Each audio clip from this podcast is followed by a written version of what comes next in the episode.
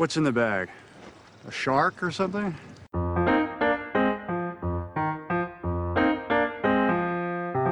Put the bunny back in the box.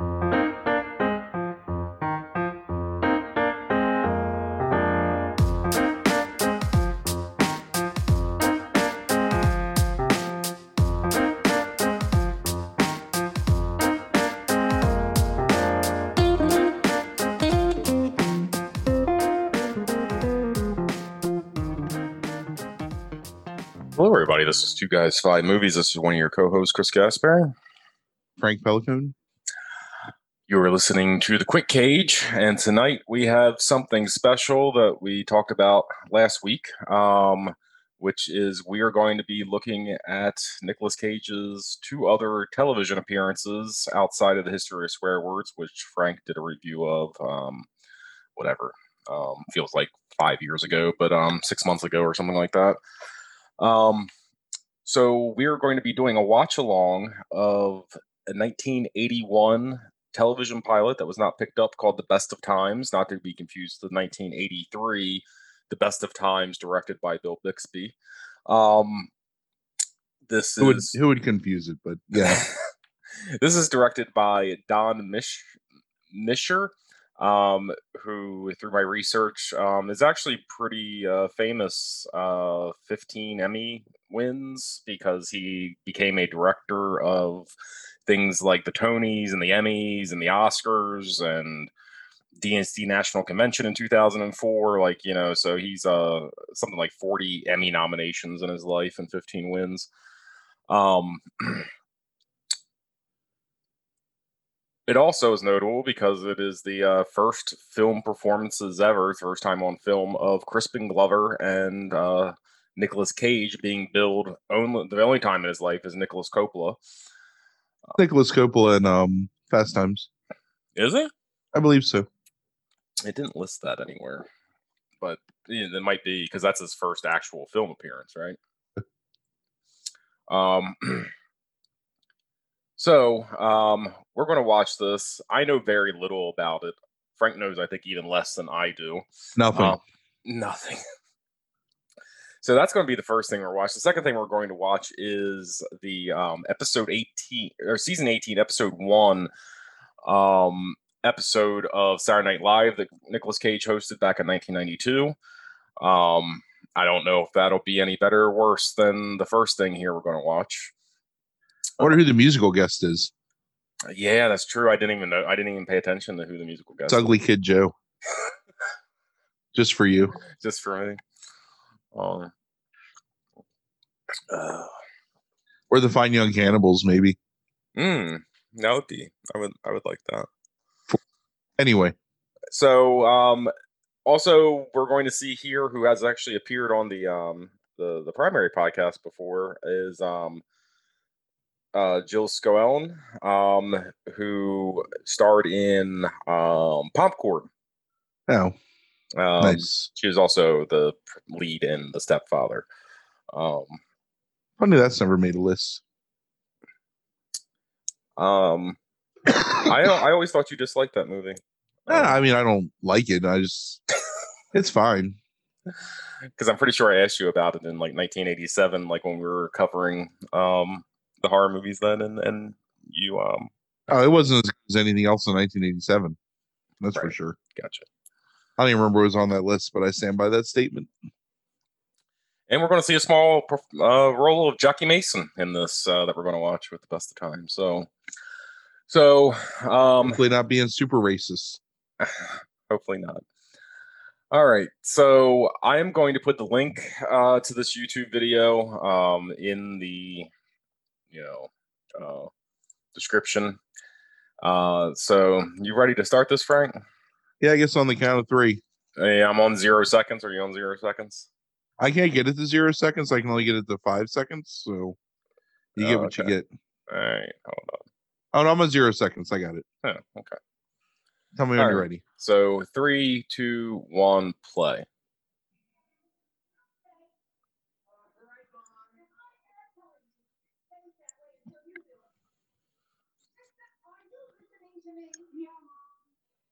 Oh man, so you the first your first character introduction is Crispin Glover and a dog. Yeah, The dog is not impressed with Crispin Glover's cleaning skills. basset hounds are never impressed with anybody.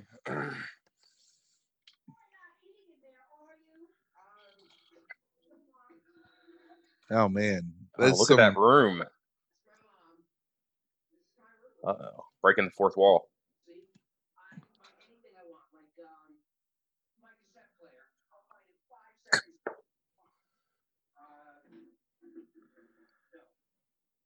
Oh man, Yeah. I'm already I'm already regretting this shit. Uh huh. Should just Did fucking the watch dog just try to bite him? Well, yeah, because he tried to look at the dog's dick for his cassette player. Is it under the dog? No, he can't find it because his room's a mess. Oh shit! There's that- Cage doing one arm push ups on the beach, shirtless.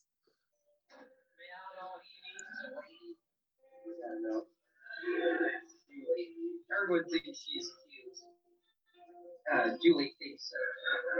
Um, Boy, is he busy. As well as going to school, he's holding down three part-time jobs. this feels like They're two part-time hell. jobs.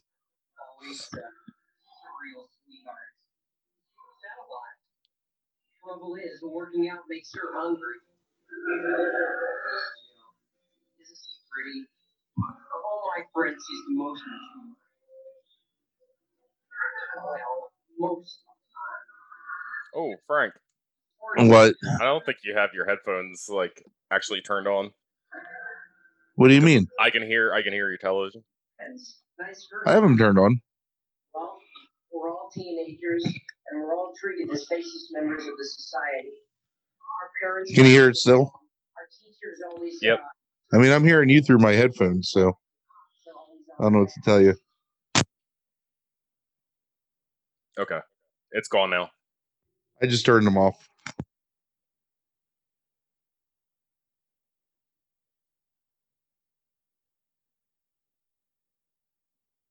How you feel about um Crispin Glover's sweater here with the two stars on the shoulders? I mean, it Like- looks like um like a military like uniform. Or like he's some kind of um Russian mafia or whatever. right. I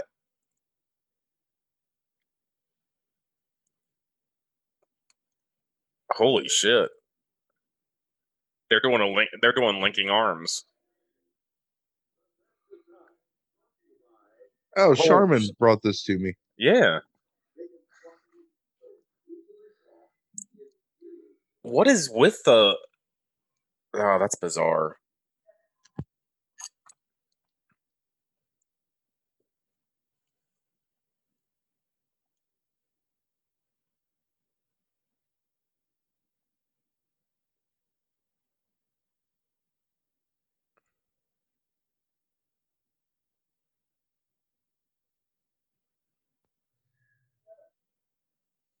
What do you think of that pinky ring, Frank? Uh, I mean, it looks like something the hall monitor on the third floor would wear. Uh,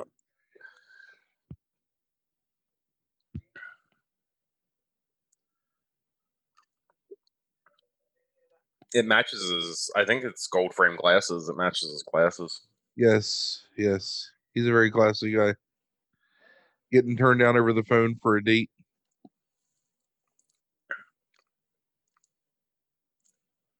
Okay, you do a revival of this now. Oh shit! Here's Nick Cage. It's funny that Nick Cage is really like built at this point in time. I thought that was more of like a later 80s thing, but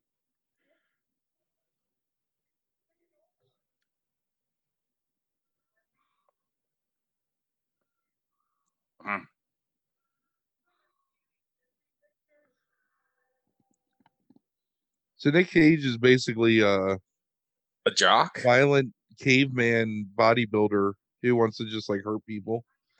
So that's good. Good Yeah.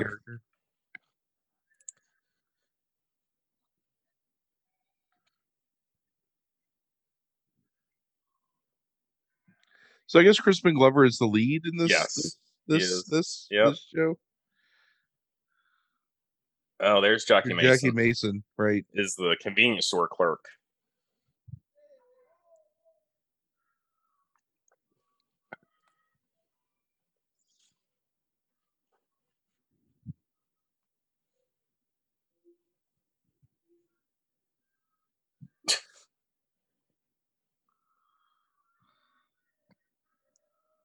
So the gag that we're watching is that Crispin Glover turned in an empty soda bottle and got a dime in um what was that called? Refund or Yeah. rebate or whatever. Yeah, the recycle program from back in the day. Yeah.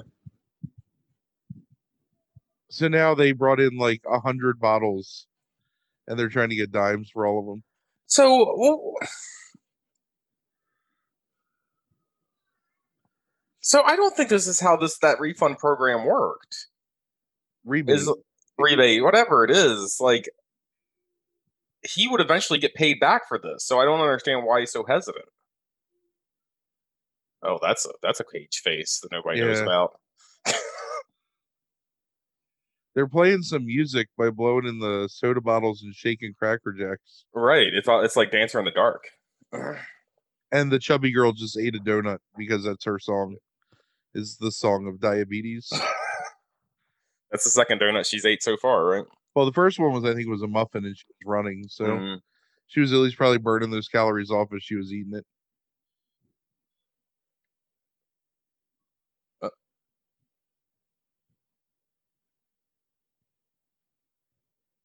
Holy shit! Oh, it is like. Dancer in the Dark.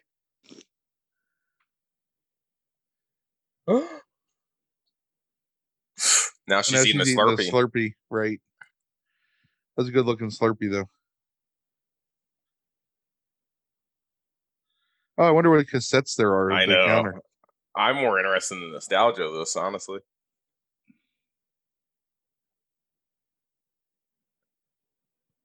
What is happening here? Jackie Mason is waxing nostalgic about his mother trying to kill him. Well, yeah, but there's still like the songs, like the, the music playing while he's doing it. It's because it's the best of times, Chris. This is what happens in the best of times: is you dance in the middle of the convenience store Oh over my and God. over? Oh, Everyone dances. yes. Oh, I wish this was better quality so I could see those products. Right. Yeah. I this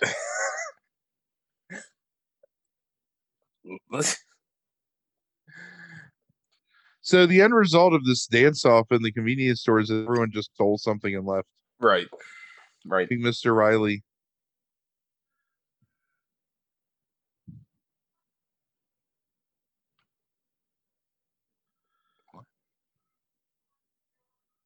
What the fuck? Who is this actress? I think that's Jill's Schoelen from um Popcorn. Mm,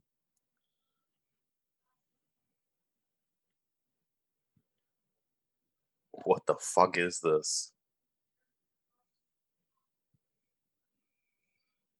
So she's describing how she wants something constant in her life because she used to have a doll when she was a kid and she wants something to hold on to during storms and it gets scary. And she has her family and friends, but so is the implication there she wants like a boyfriend or a husband at the age of like 17? Well, it's hard getting old. That's what she just said. Look, I want to see what happens at this rock audition.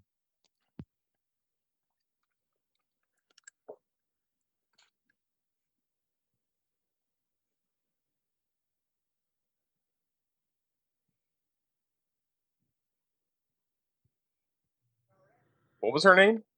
I don't know. Oh, here's more Nick Cage. With the John Denver.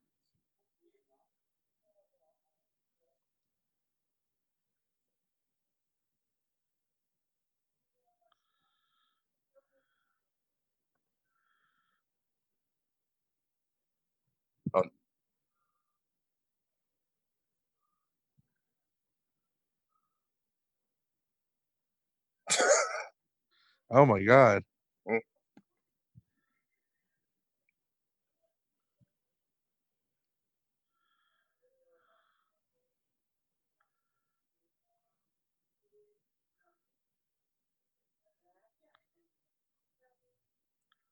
I want to see how Nick Cage walks. I know. He's about to show us.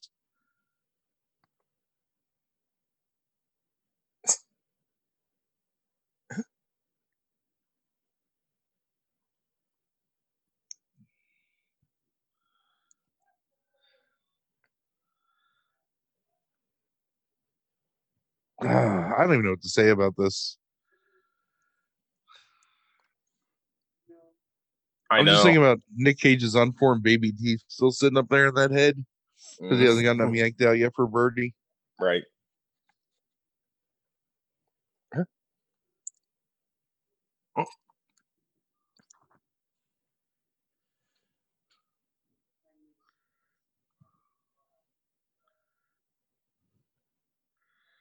At least he's an egotist in this show and in real life. right.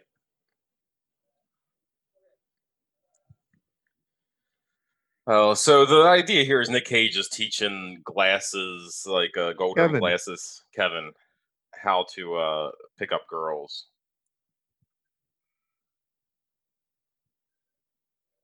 Nick Cage is convincing him he's beautiful. I don't think this woman's ever read a book in her life. Look at how she holds that book.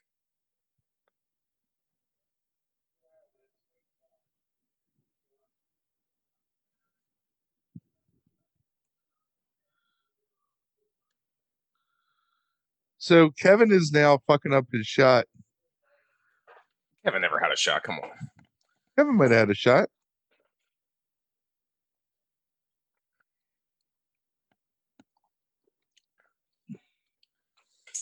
Look at all the makeup she's got on. He doesn't have a shot.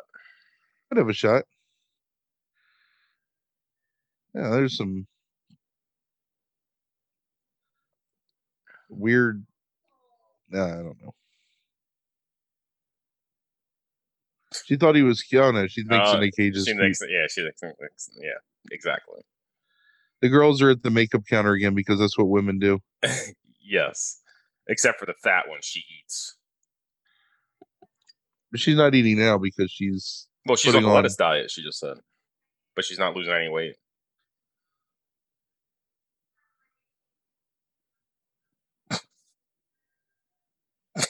I think that was a joke.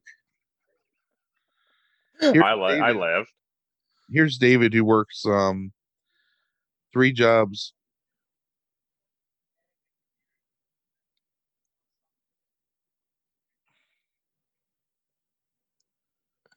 This is the guy that like probably created the fucking vaccine.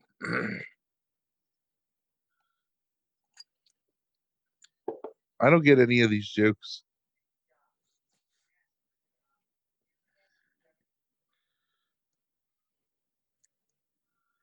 I know that you have no context for this, but Yeah. um Crispin Glover is basically the prototype for uh Ned's Declassified. yeah, I don't know what that is. What is that? This um Nickelodeon show from the early to mid 2000s Yeah. where this guy with that exact haircut that dressed very similar to what Crispin Glover's wearing right here Mm-hmm. would talk to the screen and tell you how to survive as a high school student. Mm, He had two friends, and one was an awkward dude, and one was an awkward girl. gotcha. And the awkward Oh. girl was in love with him, but oh my god, here's a car wash Wait. scene. Car wash montage. Them, and they're singing "Working Nine to 5. Instead of car wash, Right. which Right. is the absolute more appropriate song. Right. And they just showed a girl's And- butt, and the headlights popped up to illustrate that someone got an erection. looking at her butt. yes. And Nick Cage is wearing overalls without a shirt and an ascot. I think it's just a bandana. It's a bandana tied like an ascot, though. What did this?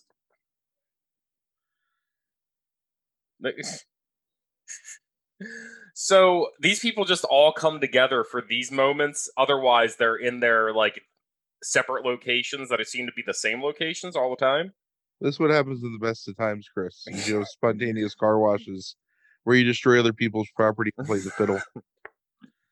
So Nick Cage is just always on the beach working out, and the girls are always at the makeup counter, and they just all one- happen to come together for Crispin Glover. Right. Well, Crispin Glover, he's the one. He's the glue. The he's the ties that bind. Yeah, fucking Bentley or Rolls. Do these or- people even exist? Or are all these people maybe just in Crispin Glover's head? oh, that's possible. So you're saying this is basically just like identity or something? Sure. Will someone Pooh. will someone be murdered at the end? I mean that that's the only that's the best outcome. I can't believe they're singing this whole song. Yeah. Do you know what the rights of that probably cost? Seven cents. when you sing it this poorly, it's unrecognizable. oh my god, that dude's shorts were super short. Yeah, and super tight. Yeah, that's Probably not the best shorts to be wearing uh, roller skates on. Yeah, Oh, I wish the commercials were in this. I know.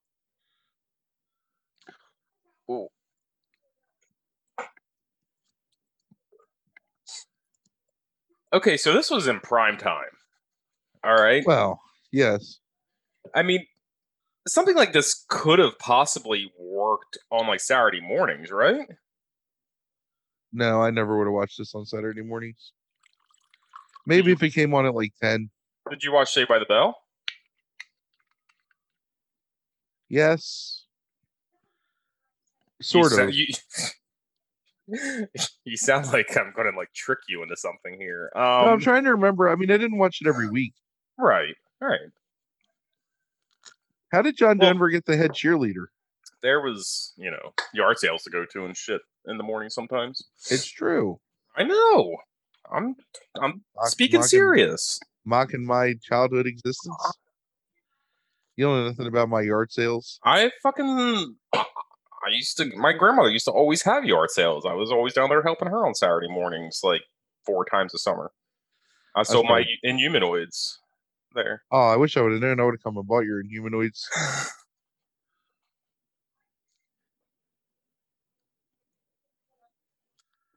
Okay, see, it didn't matter. He's not really getting her.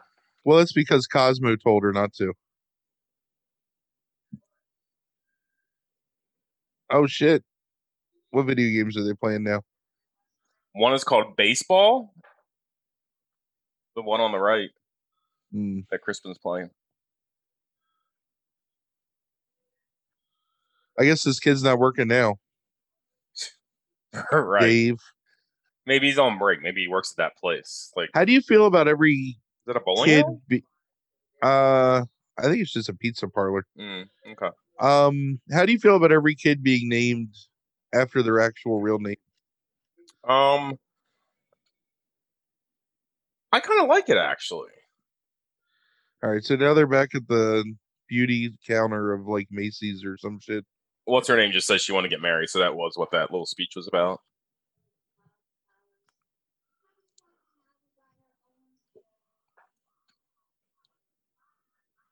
Holy shit! Um, um, Uh, this thirsty These- motherfucker. right these these Kevin Kevin vignettes are um uncomfortable. They are. Look at this artsy motherfucker filming the back of Kevin's head through the mirror though. Uh, I know. shows it shows the duality of man. It shows how he's turned his back on himself and he's not being true to himself. Except for maybe he is. God.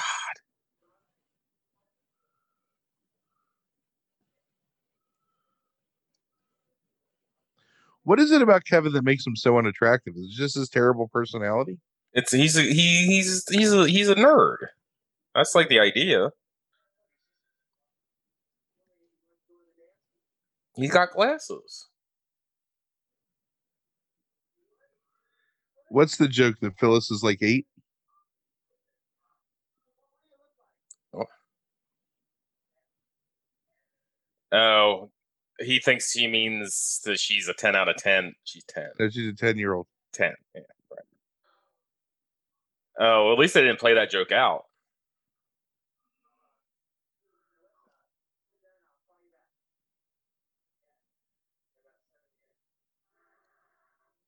Now Kevin's just a dick. Yeah.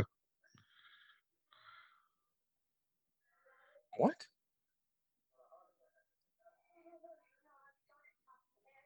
Huh? Crispin Glover is hoping he has a the Talking Heads cassette.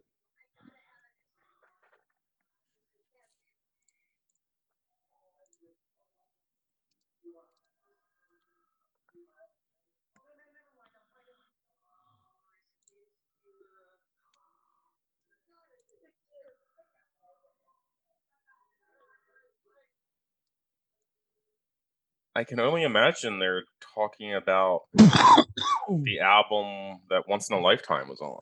Remain in Light. Yeah, That's what it.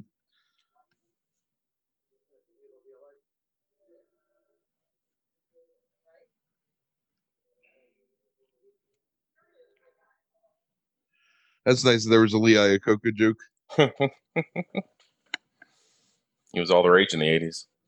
He was.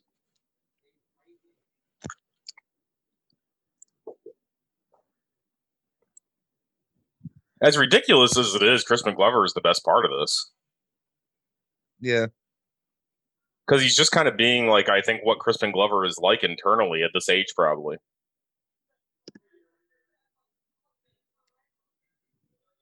He doesn't really feel like he's acting, honestly.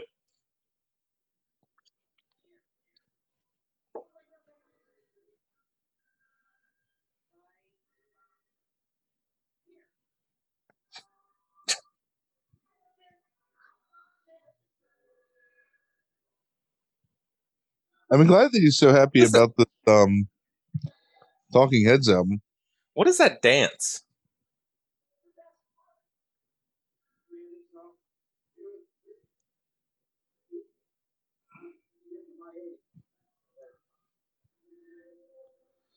Oh, Jackie Mason so behind the times.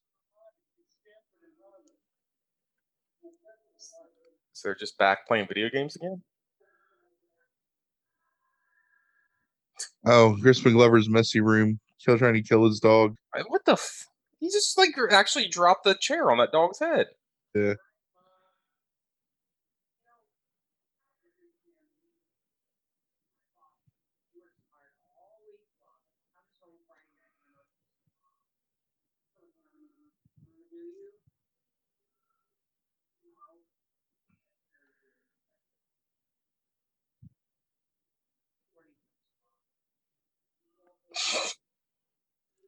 Ah, the father is so henpecked. Mhm, Jokes. mhm.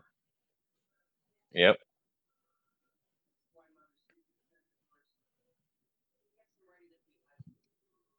Uh-huh. oh shit.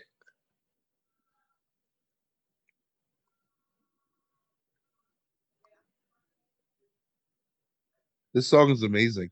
It is. This it's is like a Crispin Glover Devo rap. And Nicolas Cage getting excited about his mother's His lingerie. mother's lingerie? Yes. Right. Holy shit.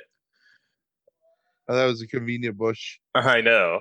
I like how the hedges are like cut up.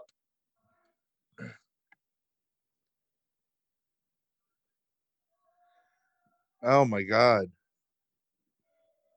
Now they're at the water park because you can't just work all the time. You got to play too. I mean, 1981 is pretty early, like for this kind of like appropriation, isn't it, Frank? What Like do you the ra- mean? like the rap piece of this thing?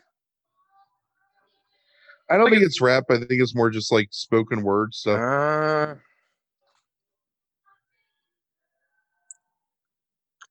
Although I guess you know, it had know, a pretty, it had a pretty, it had a, it had a beat.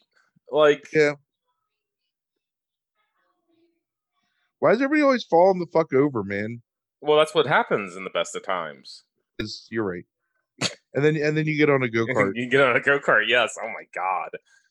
This just has all the things. I mean, that's oh Nick now there's a Cage is getting. after. Yes. What did I do? What did he do? He was driving recklessly on the go kart track. Oh, here's the dog. Watching him do cartwheels.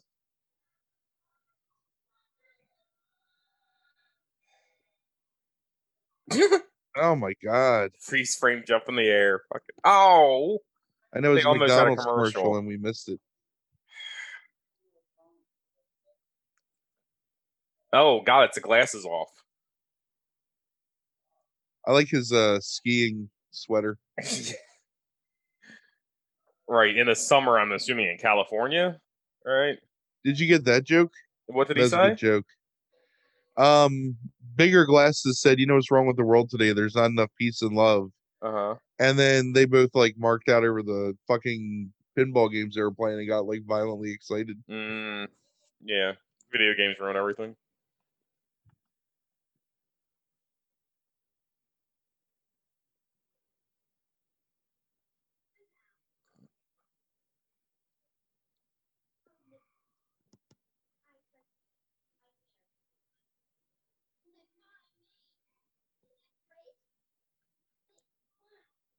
So, so the is the cheerleader attracted to Walter Cronkite? Is that is that what I'm getting out of this?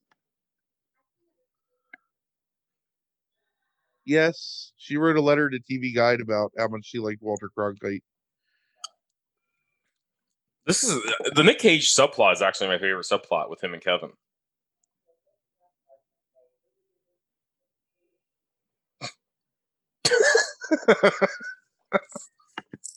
That's so dumb. Right. That's that's that's good.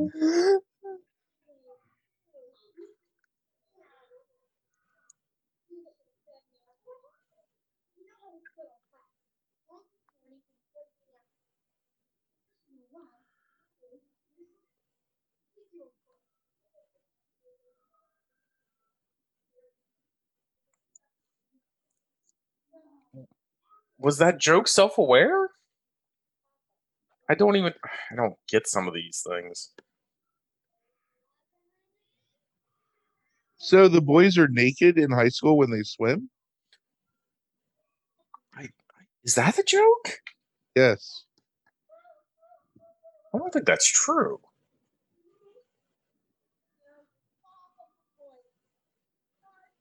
Oh my god, you're right. Yes. Boys didn't swim naked in high school, did they?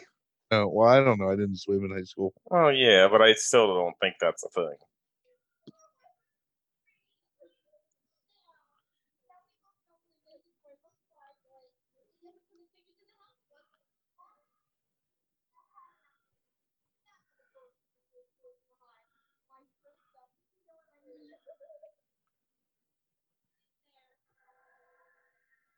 You missed all the penises.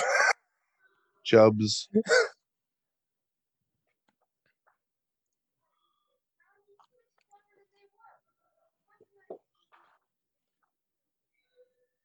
So I guess the joke of this skit, which I don't even know who these people are, is that Right. this girl wants to be in the band, but in order for the band to adjust to having a girl around, she's got to be their roadie first. Yeah.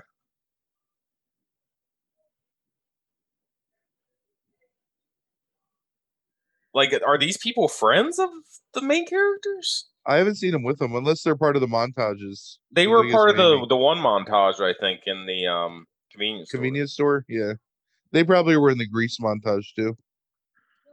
The working nine to five.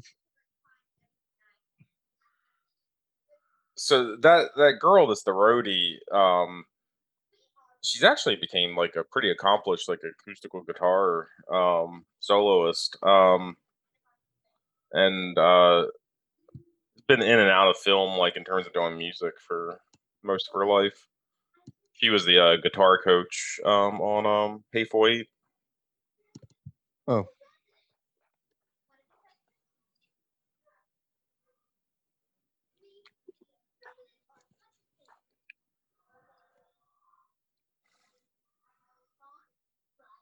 Kevin's actually like pretty accomplished. She went into real estate for years, but then came back into doing um, theater stuff and started writing, and ended up becoming like a pretty big screenwriter on um, CIS or uh, and or CSI. Um, PSI, right? Yeah. Well, NCIS, CSI, whatever. Right, right. Um, but uh, and has like done like a number of like television shows that kind of like failed, but um, he's he's really big in the theater world out there in California, apparently.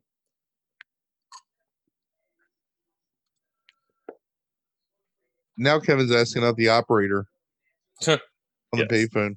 That's a very 80s joke, I think. Kevin might be the most 80s character in all of this. He is a, a prototypical um I don't know. I mean, it's like Urkel, right? Isn't that an Urkel joke almost? Yeah. Oh. All right, can I keep the corner? Hold on, I need to hear what Fatso's saying.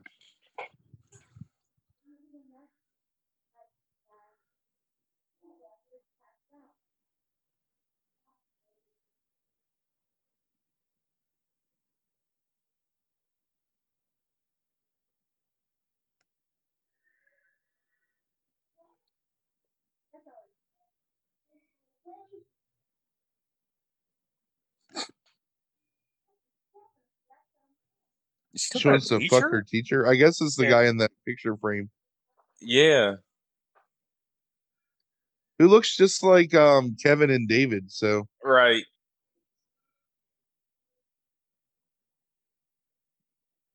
Ugh. Holy shit.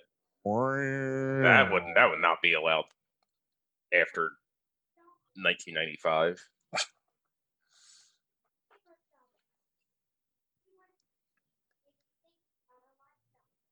The shape up thing is a fat joke, right? No, no, no. She's failing whatever. I understand, but I'm saying it's like meta in a meta way. It's a fat joke, right? yeah, I think maybe you're supposed to think it like, but she wasn't eating a bagel or nothing. So I don't know.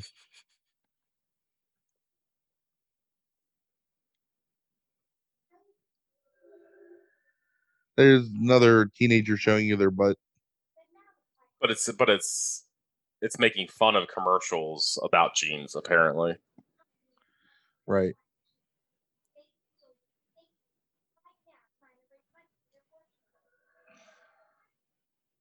People thought that was pretty funny in the studio audience. The laugh. Right. I think it's. I think it's a laugh track. I like that one laugh track. That oh shit, another song.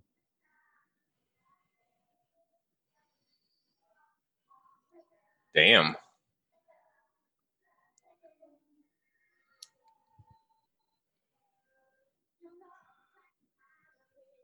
I mean, I guess you probably couldn't like release this anywhere because of the musical rights. Yeah, I guess that's probably right, and why it's just like on YouTube and Daily Motion and stuff.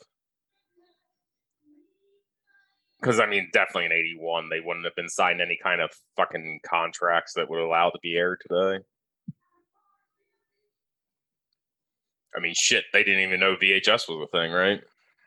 Like, True. Every woman's in love with um Crispin Glover. well, in Crispin Glover's musical montage fantasy. You think this is a fantasy, or do you think this is really happening?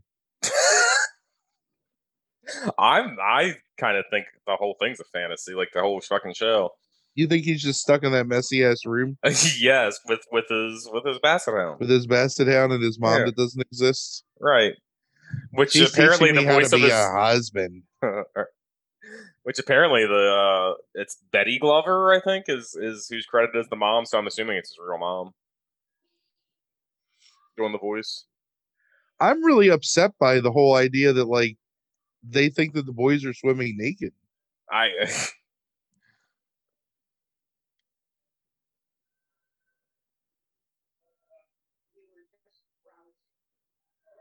See, it's real. Like everyone is like made a mess of the gene department.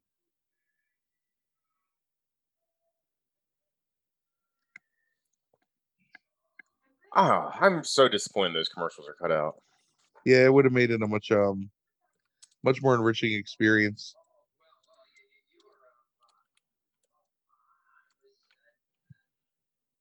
Look, he's wearing the same goddamn sweat. Oh, he's wearing around his neck.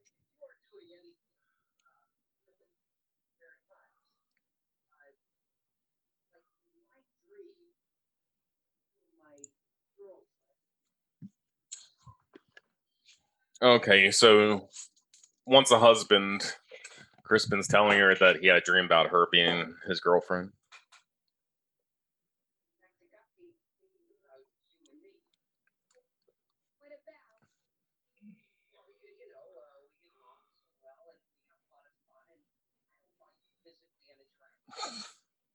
Nice job, Crispin Glover. Yeah. Well, you got to play it cool, right? Got to play it cool.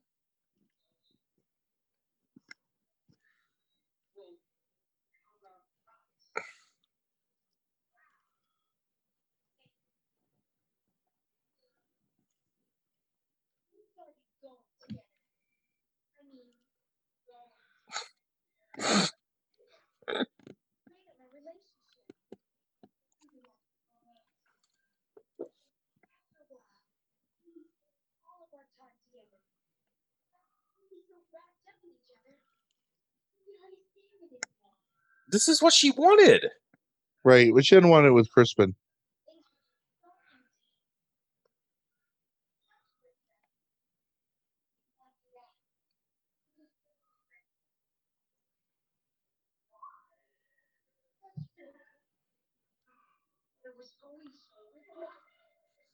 That's a fucking 80s joke, too. That's a 90s joke as well. Like that's that's an old joke. Like the idea of like somebody like describing a scenario and the other person imagines so deeply, like that when the twist comes, like they like are upset by it. I feel like there's a cadre of Wonder Years writers just sitting here like watching. 19 like yes, yes, this is a good idea. Right.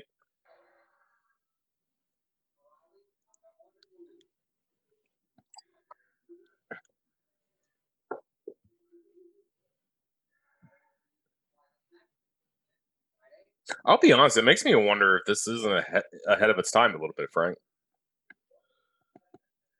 Well, ahead of its time and so far behind at the same time.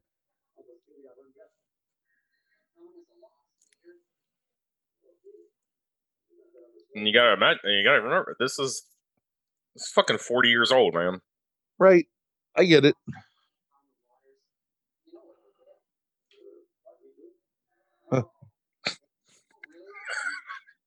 oh, that was a legitimate laugh.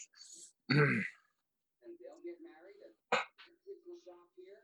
I Only feel- because I, I don't feel as bad now laughing about the what from Nicolas Cage. So only because I thought he was gonna say wet bread, so soggy bread was a step up. Wow, wow, wow, wow, wow, wow. is this one Oh of our no, house? garage band. Uh, With all the people that Don't have not been in the show. Right. all right.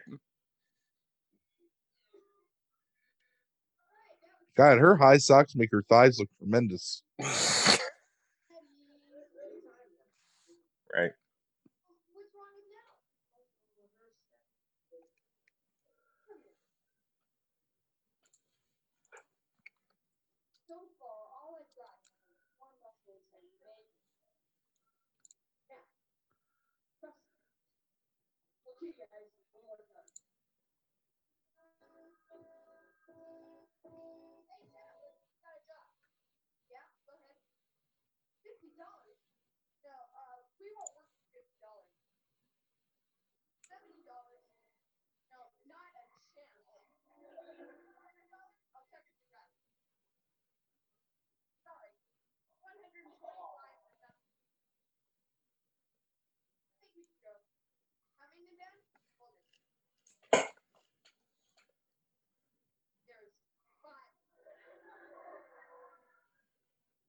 So the band leader's filmography. Um, Is that what she is? no, no, no, Oh no. man. Oh, Says our country can't be too strong. Oh, we gotta shoot him the side. We won't be pushed around. That's fine. But being strong means taking chances. Look at El Salvador thing. Think there's gonna be a war? I mean, like I'm registered. Call it the draft. I'm in there, man. Is it's my patriotic duty. Well, shit, I mean, you don't get to choose a nice place. I mean, why, why do they have wars in Vietnam and Korea anyway? Why not someplace real neat, like French Riviera or, or Bermuda? You don't think there's going to be a war, do you? That's what my dad would talk about all the time. My mom looks at me and starts to cry. And dad says, you know, you'll make a man out of me. Look at that. Holy shit. Ah, Nick Cage using his biceps to illustrate the futility of war. I can't even explain.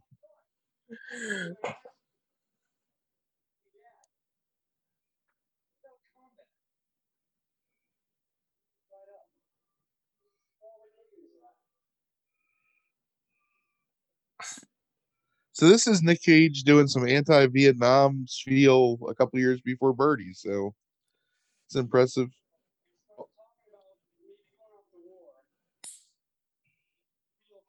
Did people think there was going to be a draft in 1981? for for what? Mm, I don't know.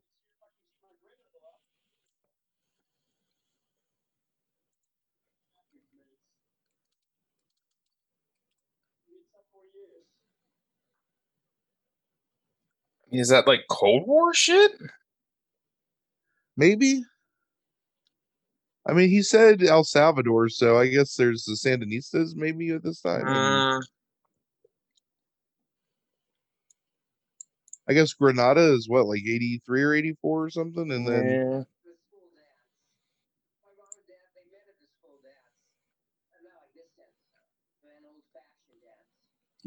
school dance. And not like this dance, but an old fashioned dance. Yeah, so the Salvador- Salvadorian Civil War was in eight, it was 79 to 81, so maybe. Huh.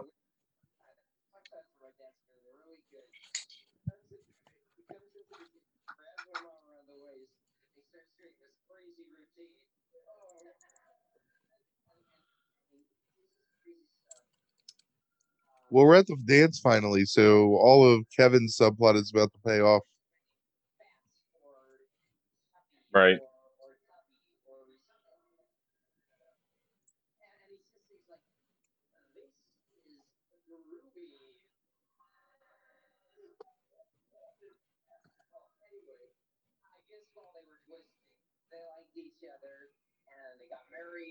And they had me.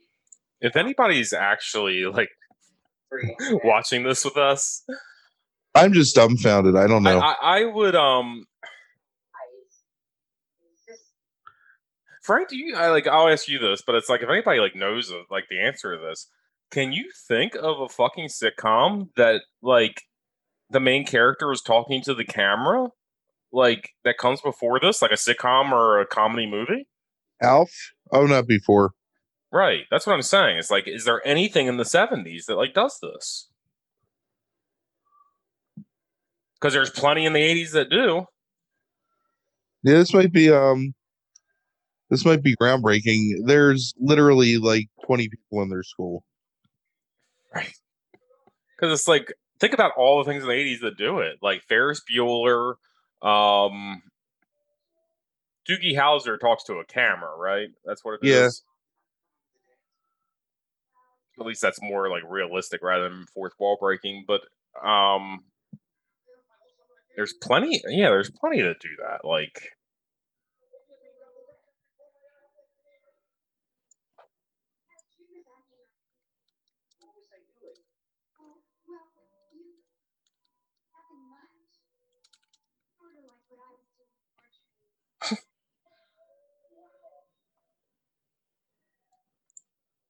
So I guess now they're dating. I, I I, guess I think so. I feel like a whole lifetime has happened in the span of the past 40 minutes that we've been watching this Right. masterpiece.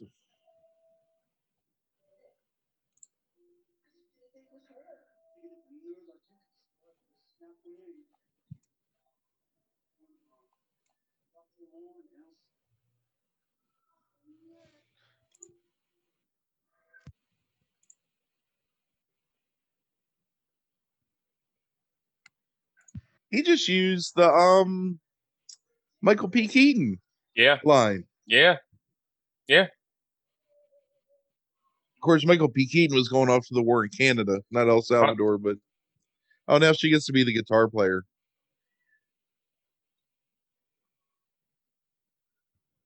This is very Back to the Future esque.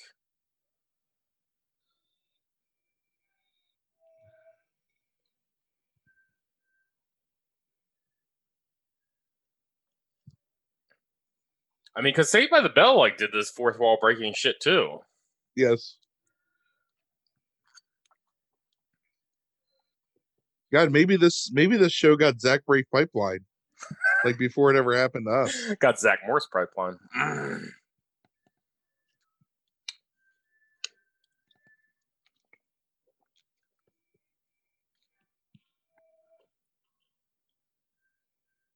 Did Nick Cage was... just do a split? Uh, he's quite the Damn. dancer. In bell bottoms? Is that bell bottoms? I think they're just straight leg trousers. It's they're pretty skinny. Oh. There's more? Oh, okay. There's only a couple minutes. All right. After this commercial, What is that dance he's doing? Is that like like ska Oh, his room is clean. It is. Well, she's teaching him to be a husband.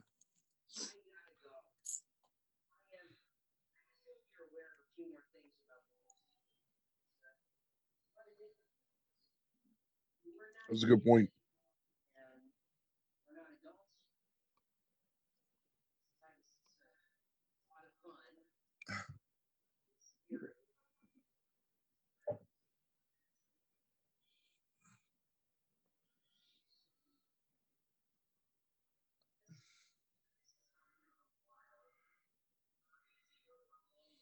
Because you're insane at that age.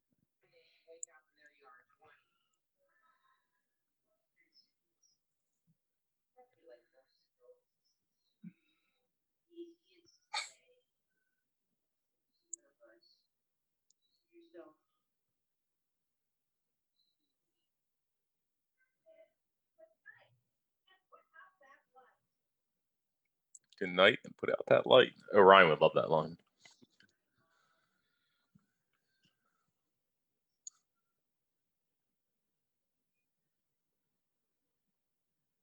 There's his dance again. Is- it like skanking, kind of? No, not really. His legs aren't coming up high enough. Maybe it's like um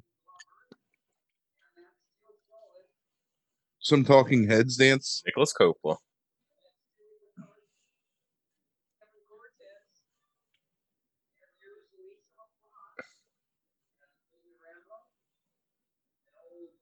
Old Janet Robin.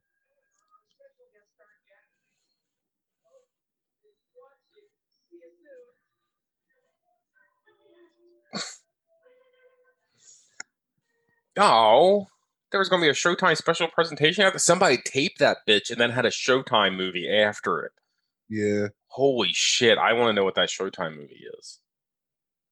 Did you see that old school fucking? I've never seen that Showtime. I've never seen it either. I don't think. Oh man, Pretty hot. Um All right, so so what do- what, what do you think there, Frank?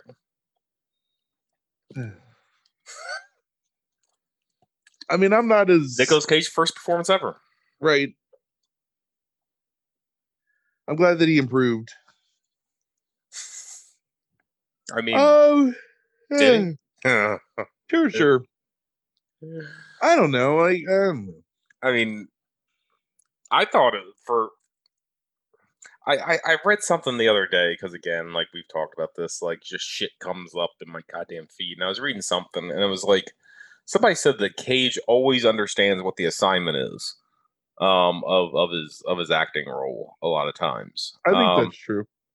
and I I think he understood like what his role was here, pretty well. Yeah. Dumb jock. Yeah. Yeah. Muscles, but sensitive. I don't know. Right. Scare of the war. Yeah. All right. So uh, first of all, you didn't. I realized. Um, I forgot last week because of the Vietnam that movie conversation. What was what, what's your score on Birdy and on the Cage performance on Birdy? Oh, um, Birdy's a solid seven. Yeah. And it's a it's an eight for a cage performance. I mean, it's it's exactly what it needs to be. All right. So what about what we just watched? What's the score on that? And Uh, uh, I mean, it's probably unrateable. like an NR. I don't think I don't think you've ever given an NR. So it didn't it didn't do what it set out to accomplish, right? Because there was no television show, so it's an abject failure in that respect. And, right. I mean, it feels like it was like unsustainable anyway. Because if they were going to do musical numbers with like licensed music in every single episode, and It would be like trying to I Beach, right? Yeah. Or homicide. I guess back then it didn't matter, but I thought it was well intentioned, but it fell short like in every regard. Right. I don't know. What do you think about that cage performance? Rate that cage performance. Eh, it's a five. It's fine. What about that Crispin Glover performance? Oh man, that thing's like a twelve.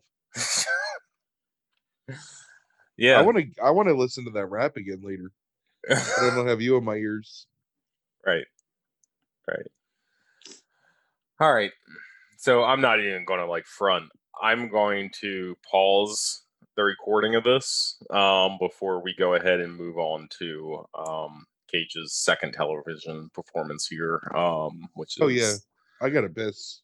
which is um, the Saturday night 1992 Saturday Night Live performance. So Just make myself another drink, and I'll probably go have a cigarette too. So yes, that that, accomplish that, all that- kinds of things. well, yeah, right. I guess we're breaking the fourth wall. It, it is the best of The times, best of Um, except for it's Friday night. Living in the best we're, of we're, times. we're doing Living in this. the best of times. All right, so it will be no. shoulder dance there that you couldn't see. You should you should have kicked your legs out a little bit, like um to the side. I am. like- I'm doing it as I'm sitting. Mm, As I'm living in the best of times. right. So it will be no time for you. It'll be 15 minutes for us, and we'll be talking about um Nick Cage's uh only hosting gig of Saturday Night Live.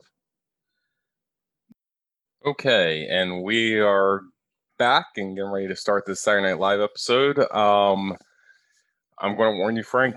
The best of times made me a little drunk. Nothing makes me drunk anymore. That's the saddest thing I ever heard in my life. And I lost it somehow over the like COVID is COVID has killed alcohol for me. Whatever. I saw. I heard you drunk like three weeks ago or something like that. Like, it, it was like two weeks ago, and it's not the same. how's it not the same? Uh, you know, it's not the it's it's, not the good good time party used to be. Because people aren't serving you. Right. Well, that's part of it. Like I could go for another drink right now, but who's going to get it? Me? It's crazy. Did you not get another drink before this? That's some water. That's. Hmm. Okay. I don't. I don't want another Bloody Mary. And like, what do you put on top of a Bloody Mary? You know, anything is just going to be disgusting. So All right. Okay, so this is September 26th, 1992. Um, and this is Cage's only hosting performance. So, you ready to play this, Frank? I'm ready. Are you on zero seconds? I'm on one second. I go back to zero. All right, I'm at zero. All right. Three, two, one, play.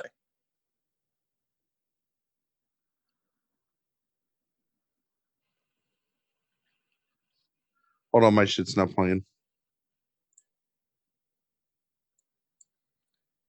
Oh, this is on Peacock only, just so everybody knows. While Frank is seeing if he can get this to play, um, and because Hulu only has like seasons one through ten, and then like seasons like thirty-one through the present, or some stupid shit, and um, so it's only on Peacock. Um, is the '90s episodes of Saturday Night Live. So if you wanted to watch this, it's Peacock. It's free.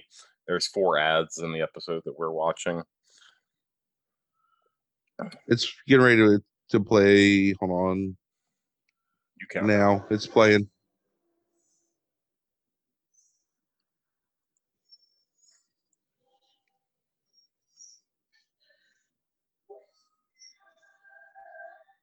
That's really.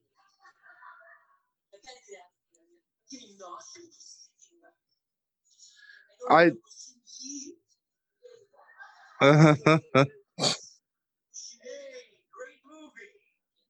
Oh, Chris Farley. Chris Farley and Dana Carvey playing fucking Woody Allen, and Rob Yeah. Schneider playing a woman. we go now. Should I just move in with Salman Rushdie? Come on, Woody, it's number one. Everybody loved it. It's a one college film. Frank, we're going to get a copyright violation. I can hear your shit.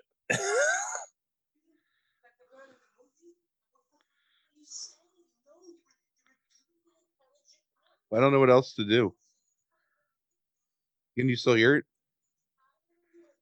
barely, not enough to where it matters. Ah, shit! I fucked up. Hold on. I was trying to put on um my subtitles.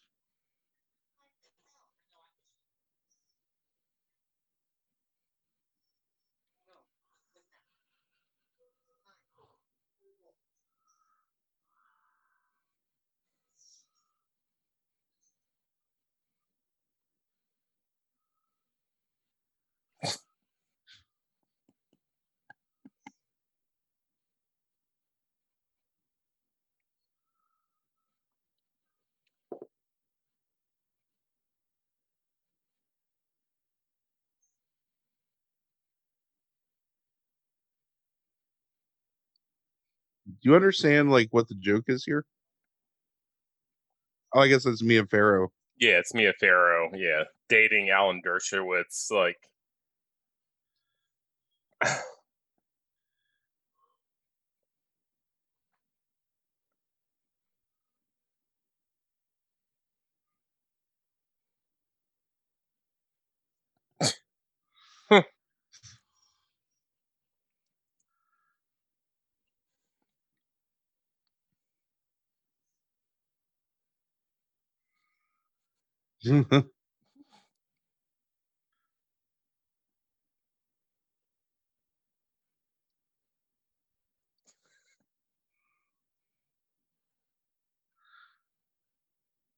oh my god! So Rob Schneider's playing Soon-Yi. yes, Oh Jesus! that's the joke here. Is it's after all that.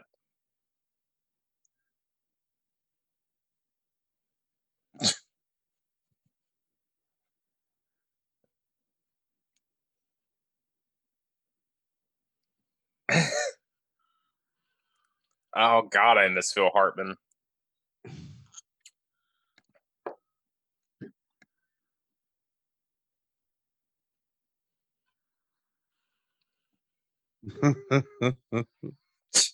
so Phil Hartman is playing Frank Sinatra. Yes.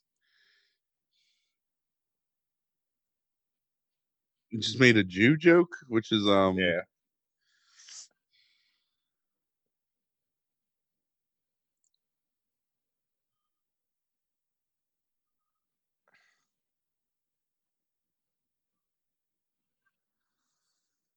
Oh my god. Yeah. This is this is a So Phil Hartman as Frank Sinatra just made a joke about jerking off instead of molesting children. yes. This is a fucking takedown of Woody Allen right here.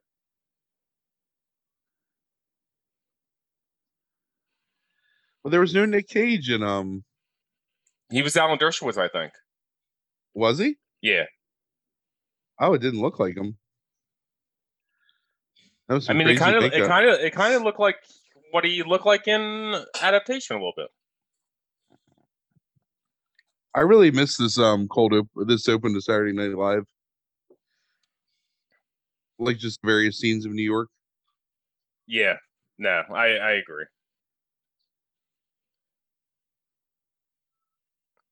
Phil Hartman. I mean, you're you're of the same opinion as me. Is like, um, Phil Hartman is possibly the greatest like versatile cast member of Saturday Night Live ever, right? Yeah. Yes. I mean, I think the prime Sandler is up there.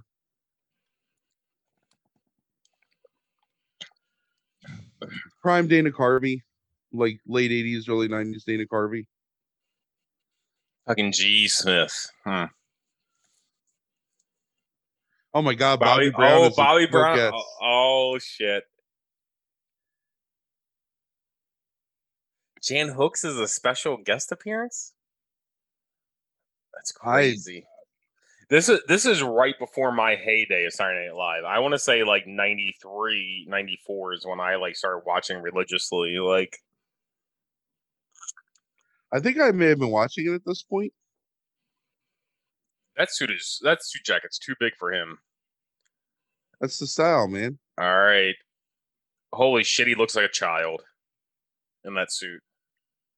That's a bad suit, Frank. Rate that suit. Uh, Rate the suit. uh, I mean, the suit itself is like Rate him in the suit. It's like a three. But you know what it is? It's the fucking um Hold on. Let's. uh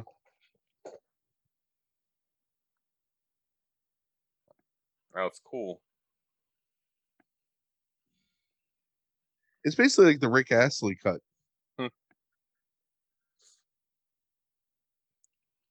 Honeymoon in Vegas is what he's advertising.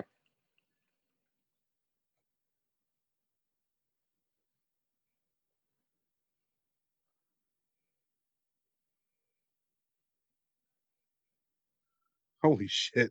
what the fuck? He has complimented her beautiful big breasts.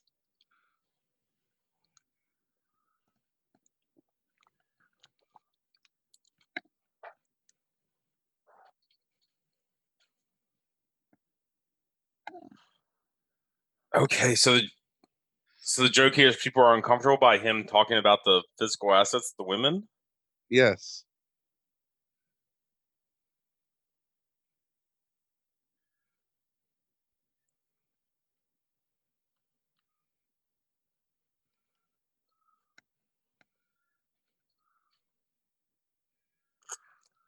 Okay, so the joke here is he's complimenting women's physical assets, and Lorne is calling him backstage.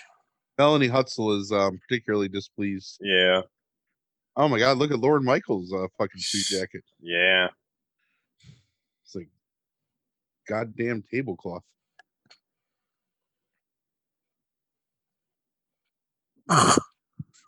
Mhm.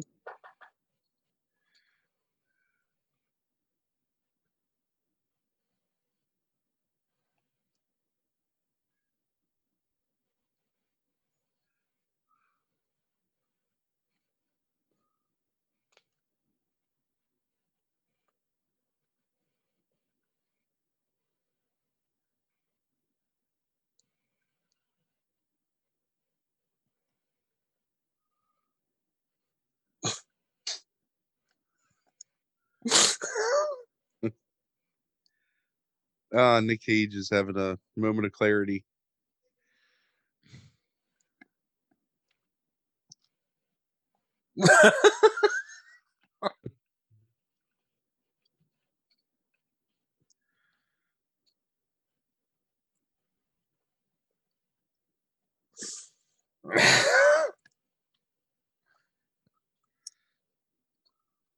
Fuck it, Farley.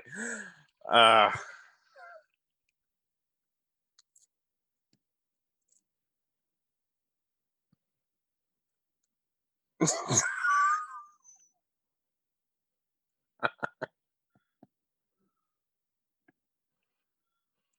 do you think Nicolas Cage knows who Bobby Brown is? Sure. Yeah, yeah, he does. And are we gonna get to hear my prerogative or do we not get to see the musical performances? I think the musical performances will be on here. Oh, commercial. Saturday Night Live commercial. Oh, this is um the man dog love thing or whatever.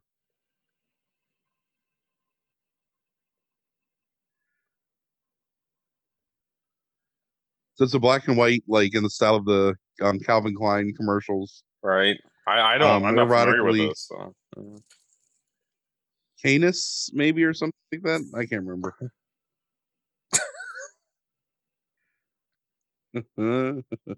was that? A golden retriever? yeah. That man's making eyes at that dog.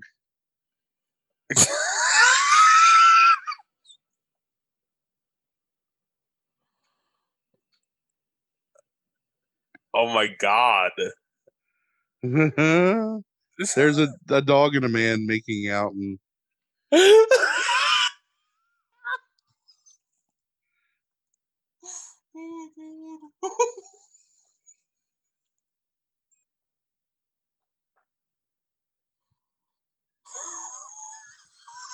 Canis Cologne for Dogs by Calvin Holy Klein. shit! I've never seen that before, and that's that's.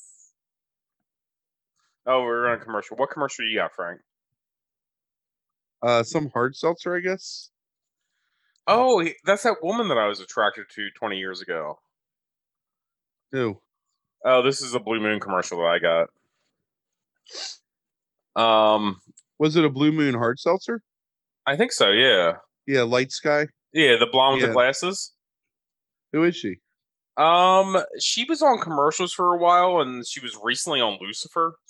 Um, Do you remember the woman I was attracted to in the commercials that had the really prominent jaw? And she was in like what kind of commercials? uh everything for like a year. She had like a Did your commercials just end? Yeah, I'm on Tiny Elvis. Okay, all right, okay. No, no, I don't remember that.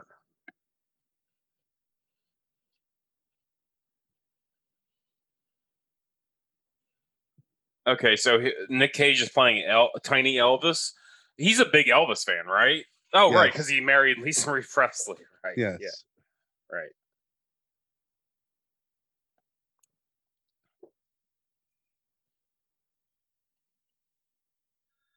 They have him superimposed sitting on a end table talking to Kevin Nealon and Rob Schneider.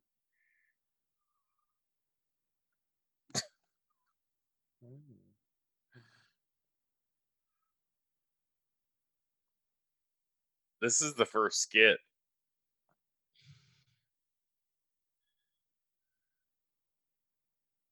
So I guess the joke is that just he's tiny and everything's really big. Right.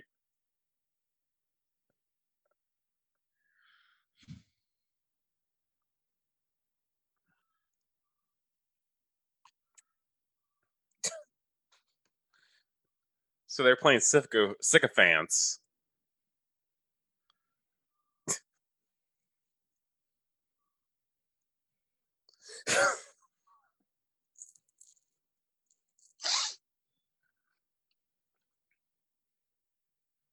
okay,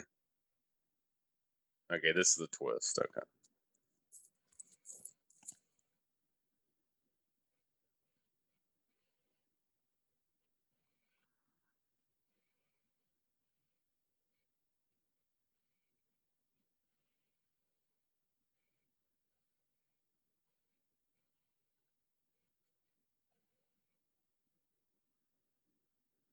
This had to be pre-recorded then, right?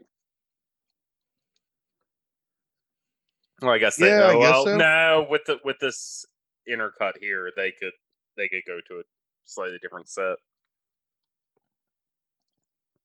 With the green screen. You look how long this is, yeah. Yeah, that's this is live.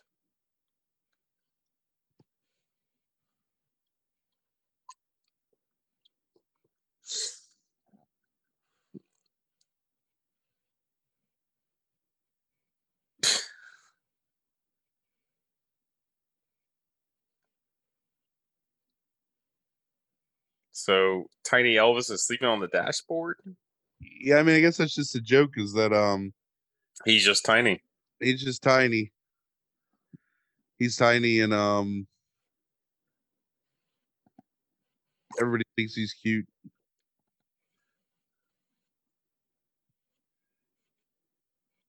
This is a bad skit. Yes, yes. So he keeps getting offended by how cute Tiny Elvis is. Tiny Elvis is offended by the people thinking he's cute. Right, that's what I mean. yeah.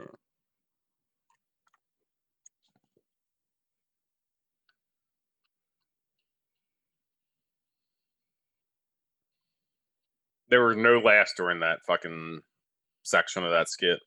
Not from us either. Right.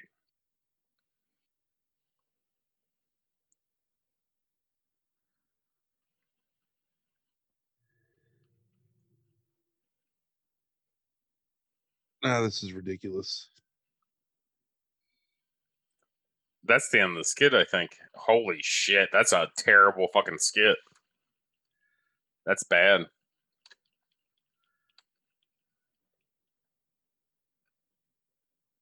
This Ross Perot? Oh my It god, I'm so excited.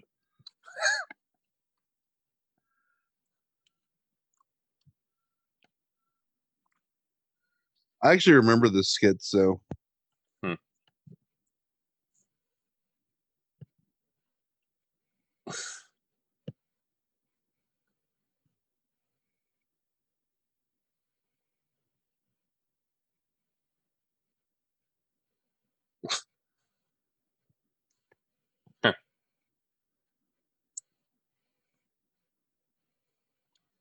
Do you realize how close we were to Ross Perot actually being president, Frank?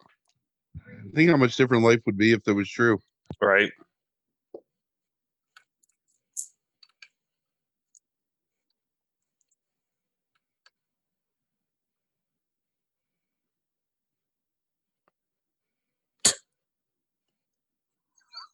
Did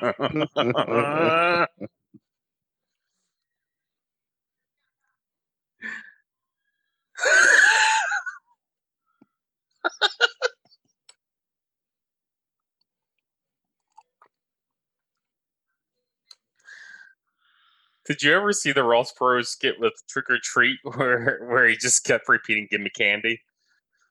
I think so. Yeah.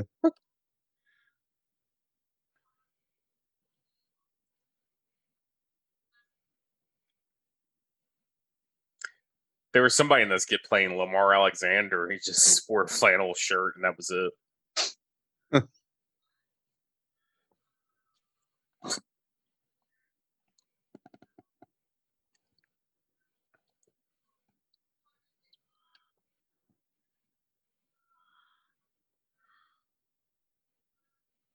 Julia Sweeney, who most film fans probably know from Pulp Fiction, I guess, probably. You think so? I would think so. What else did she do? The Pat Like movie that nobody ever saw? I don't know. That's where I her I said film fans, not TV fans. Because you can't be both. There are some people that aren't, Frank.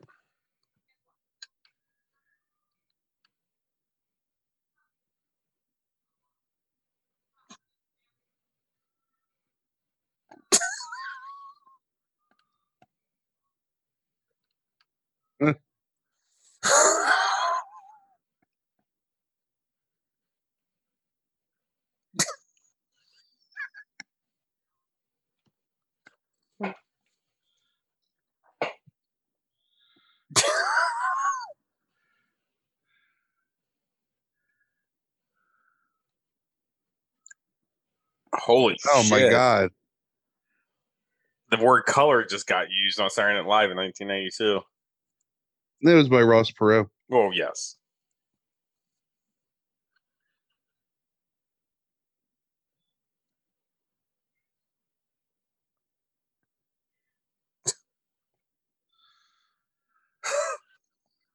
so the idea, The idea is Ross Perot is paying people to do like regular Simon things. says Yeah. with regular everyday thing.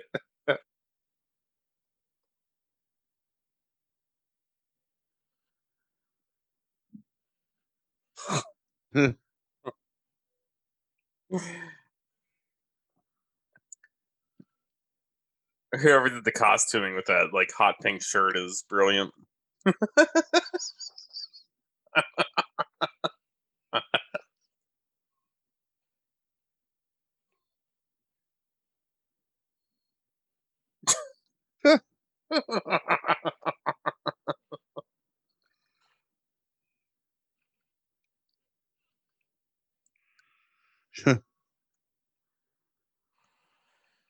That was uh that was some sketch. yeah. Oh shit, deep thoughts with Jack Handey. Oh my god. This is one of my favorite things of all time. Me too. I I haven't seen the deep thoughts in forever. I have all of his books.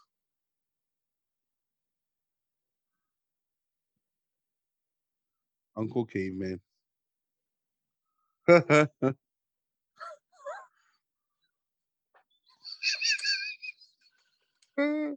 Oh my god. So the idea there was Oh my god, that is uh, I pulled those books off recently because we're like redoing the house and the office and I haven't flipped through them yet, but they're on the top of a one of my piles just because I saw them and it's like, oh shit, because I have that like the deep thoughts, deeper thoughts, and fuzzy memories. You remember those? yeah. Yep. Yeah. Oh shit, weekend update with Kevin Nealon. Oh, hold on. You're not. You're there. Hold on. Pause it. I may not be able to restart it though with the rate that it goes.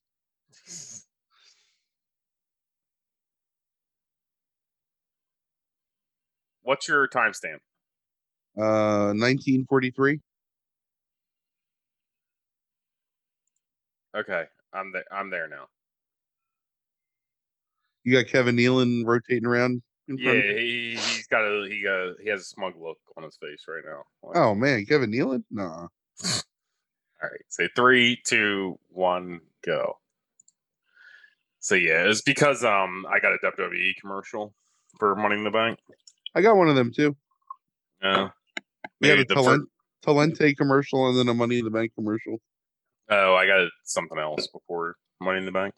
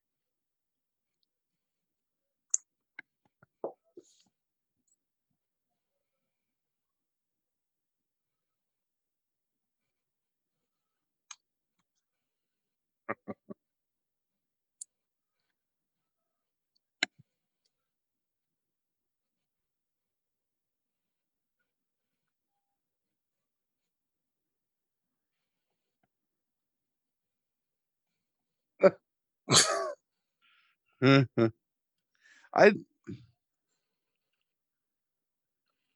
Big Wedgie is the best punchline of that whole thing. yeah.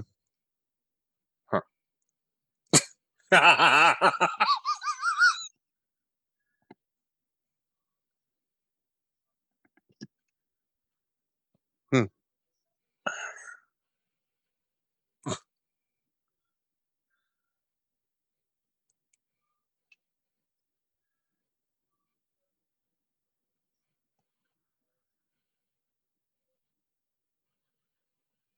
Holy shit. I think I'm a little bit ahead of you. There's the next uh another good Woody Allen punchline. yeah, you are.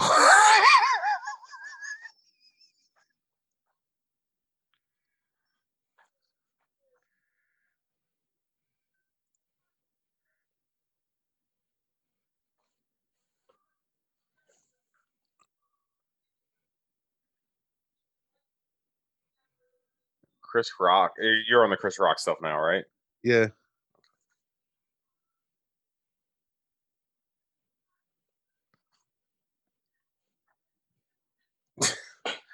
So this is a bust of school thing in '92, which is funny because I mean it's like it's uh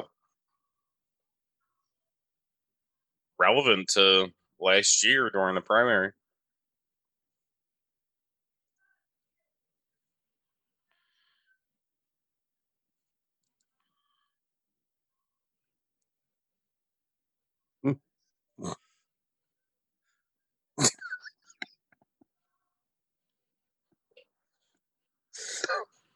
Uh.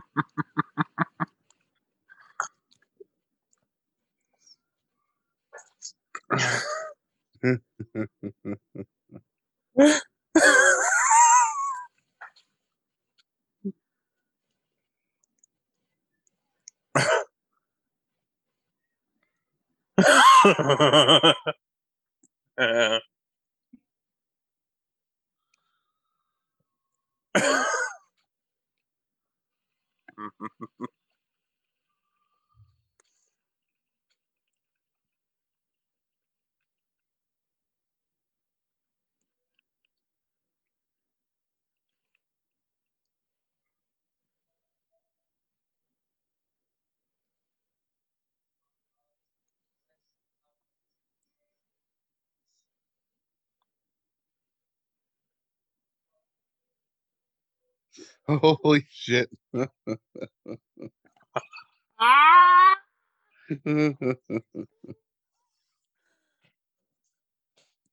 This is like your episode, Frank. It really is.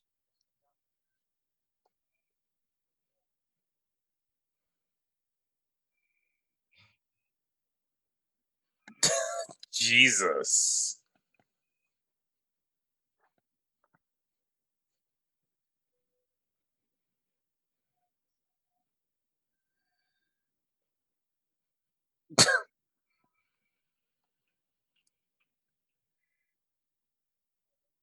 Jimmy Connors.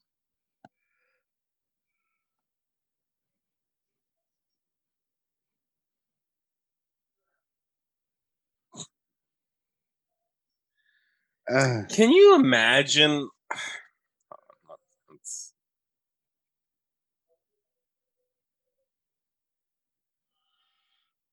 I forgot about the tailhook scandal. Yeah. Can you Oh, imagine, opera like, man. Can you, real quick? Can you imagine, like, at forty and thirty-five, tennis players being called geezers? Like now,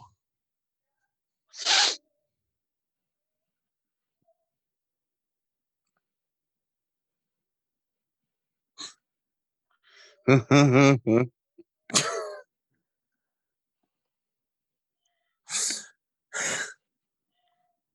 Oh, so this is after you dropped it the second time. Okay.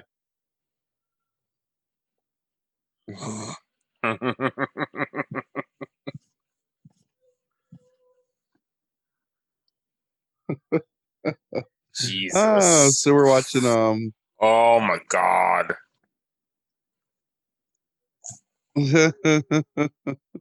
oh shit. Fucking hell. Oh, Adam Sandler singing Soon-Yi Incesta.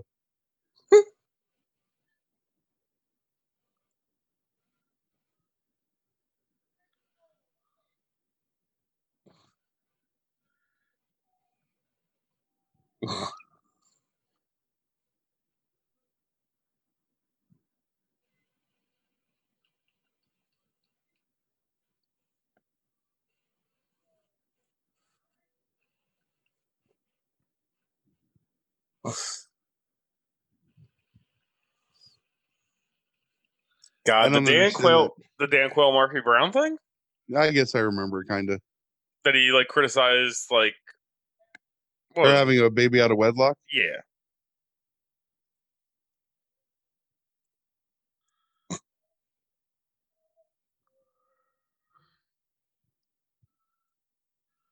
I do not know what that Leno thing's referencing, actually.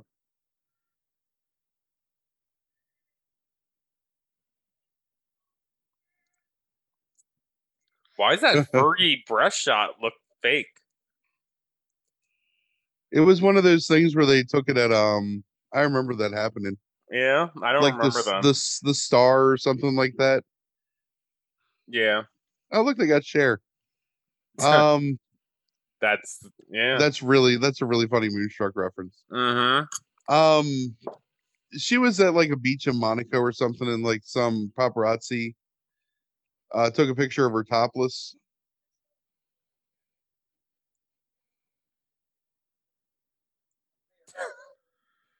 That's dumb.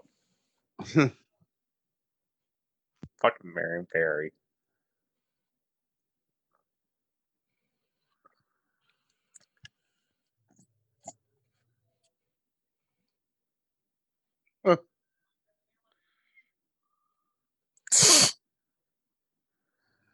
Um, it's so sad that we got a Kevin Nealon update.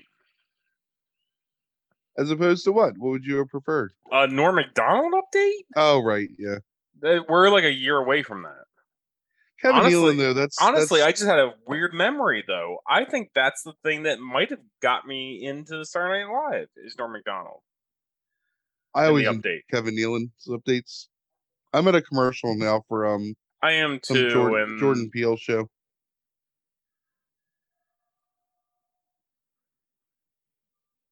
I think uh, I think it's Keegan, but yeah, Oh, you're right. It is. How much time do you have left in your um? 13 Commercial. seconds? Oh, I have 21. Oh, okay. I'm going to I'm going to pause as soon as it comes like this. Oh, Apple TV. How's Peacock advertising Apple TV? Okay, I paused. Uh, I'll tell you when. Three, two, one, play. Food's not banned there? Well, it's Kevin. It's um Nick Cage talking to some pregnant lady's belly.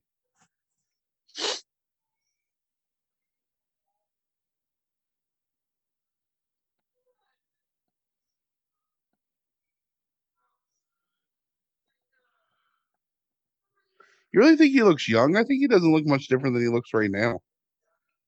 I have not said one thing about him looking young here. Didn't you say that when it started the No, during the monologue? no. What did you say? I I don't know. It just I, I it just proves to me that you never listened to me. That's all it proves. There's nothing to listen to.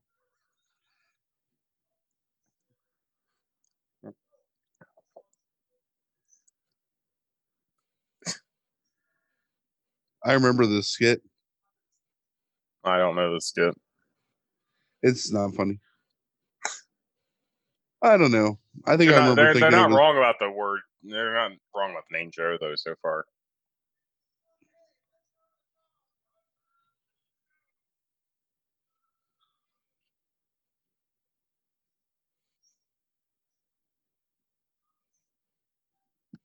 Long John Hmm. Silver is not offensive. Peter's bad. Yeah.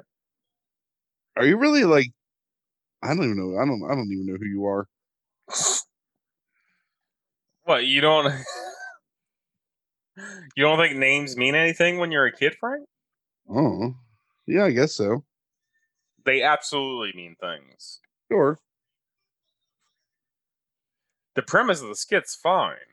It's it's the ex, it's the writing and the execution that's not very good here.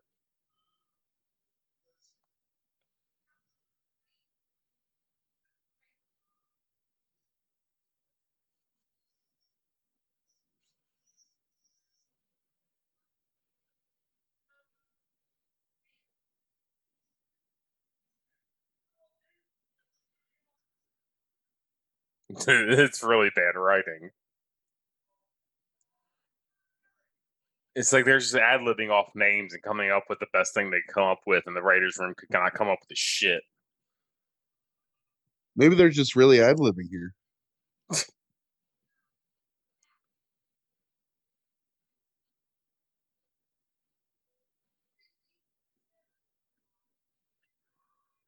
Oh, Jesus, this is really bad. Yes.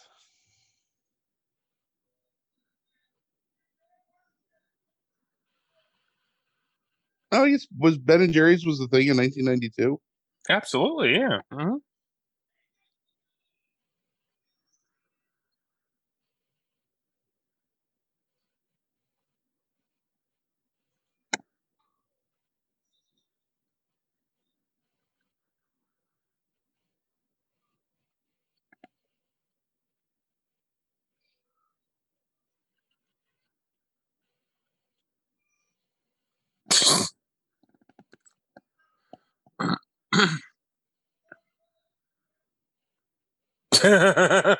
That's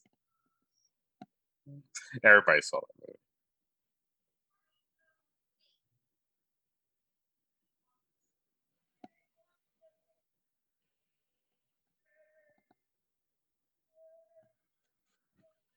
Here's fucking Cage turning everything up to eleven. That's about right.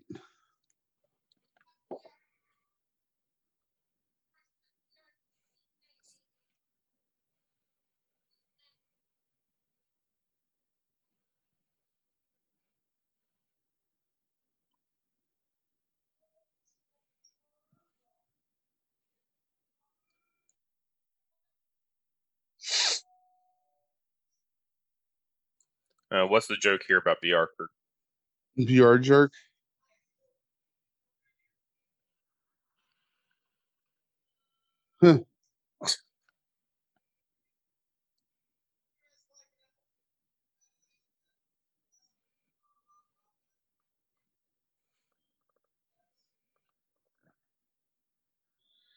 Right. Oh my god. That's Sweet Bay. Uh, That that was that was a big joke in like ninth grade. Yeah. So the idea is that his name is spelled. Oh, there's more deep thoughts. Fuck that skip. We can talk about Sweet after. And I'd forgotten about that.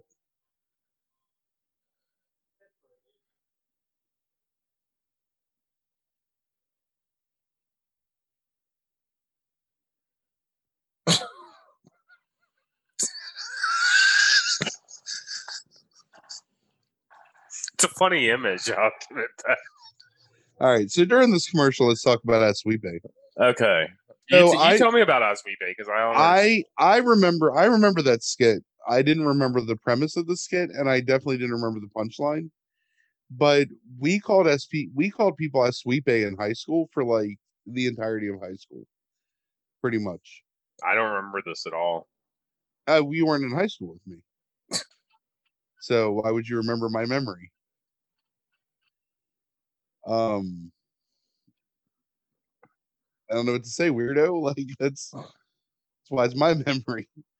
Well, I'm saying it's like I just don't remember Osweep ever being a thing. I'm I'm pausing real quick at 34:44 Oh, okay. because I don't know one year commercial was ending. I'm not 30. I'm at 34, 46. We can go ahead and start. Okay, three, two, one, go. I just don't remember that being a thing ever. That's what I'm saying. It wasn't in school, but we watched Saturday Night Live, I guess. Oh, okay. Saturday Night Live made it a thing for you. Yeah, yeah. It wasn't. Didn't come from anywhere else. It came from that skit. Oh, okay. That's a terrible skit for anything to come from. I know, but it was like that Monday in school. Like we were all saying, like, ah, it's Sweet Bay. And everyone laughed because they thought they were so cool because you stayed up till one o'clock in the morning on a Saturday. Right.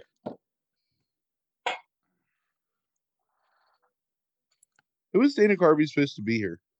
Uh, like, is that Ted Ted, Ted Koppel? Yeah. Yeah.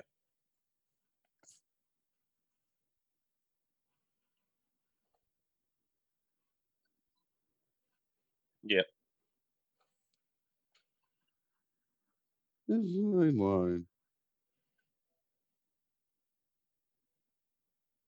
Fucking Phil Hartman, Bill Clinton. Fucking, I love fucking Jan Hooks. She's like underrated during this time.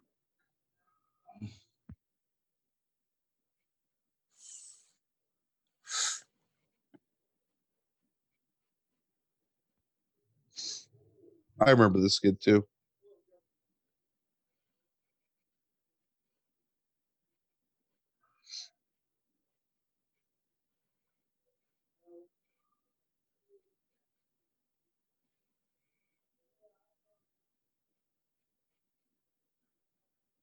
Ha ha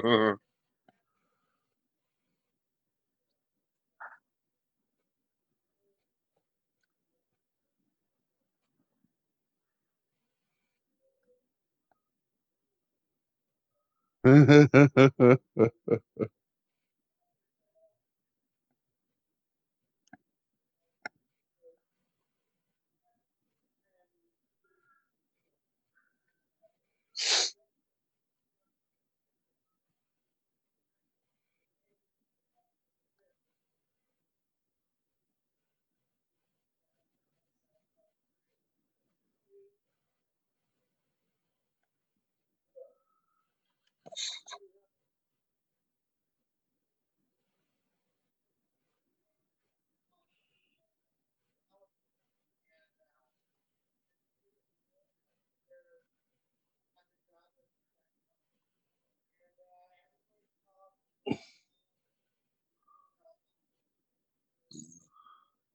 Excuse me.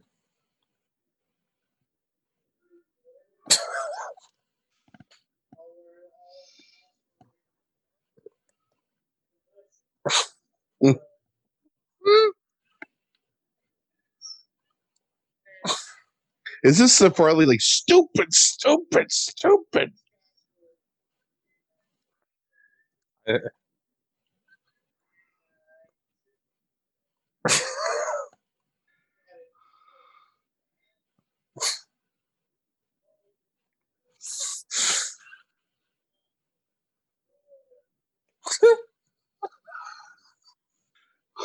Fucking Farley.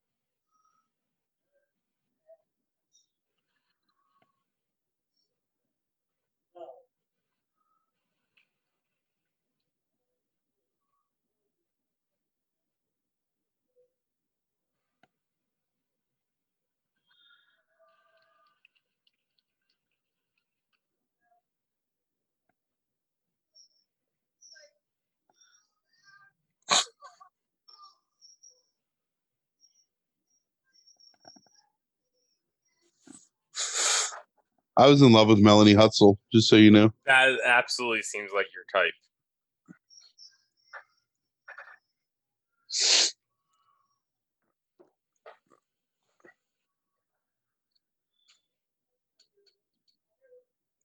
I'm going to make a random claim, but I also think Bledsoe was in love with Melanie Hutsell.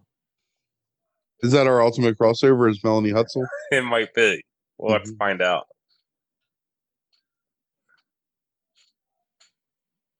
God, that fucking Jan Hooks Hillary Clinton is Uh-huh.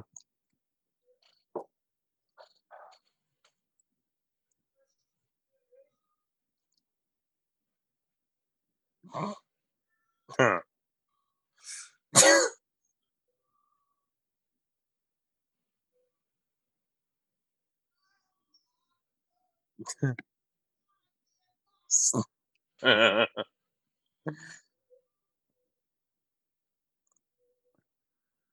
God, how far is that from the day? right. It's almost like nothing ever changes.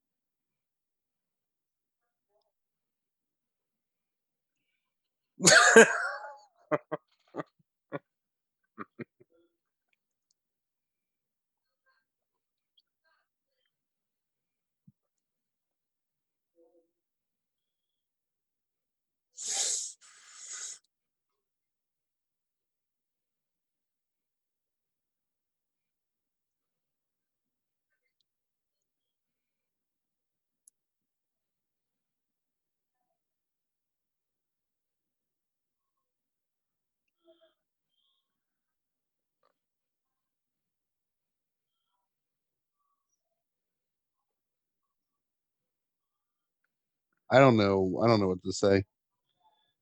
I feel like there's very little Nicolas Cage in this Nicolas Cage. there, there, yeah, it's absolutely true.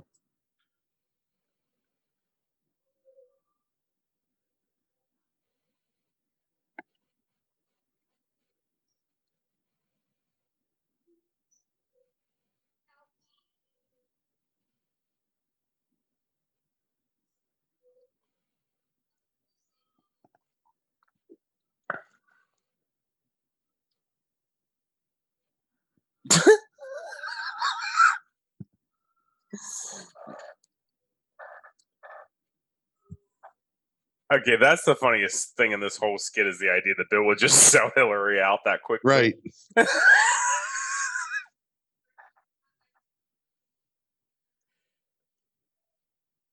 this is a really this is another really bad skit overall. Yeah. God, I love Jan Hooks though. That smile.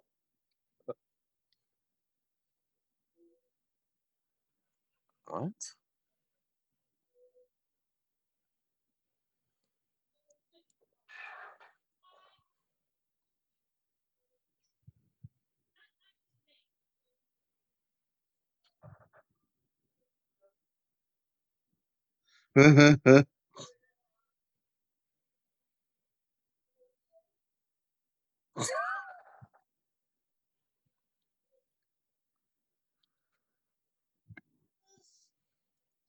Okay, so we still have the Bobby Brown performance. Oh, That's there's pretty- no Bobby Brown. Then no, they cut out the music performances, Frank. There's only like two minutes left of this thing. Oh, I see. I can't see the time. Oh, there's another. oh, deep another deep thoughts. thoughts. Well, what a what a way This, is to. the, this is the best thing in this entire thing.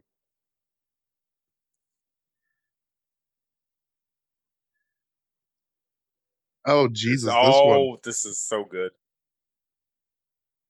Uh,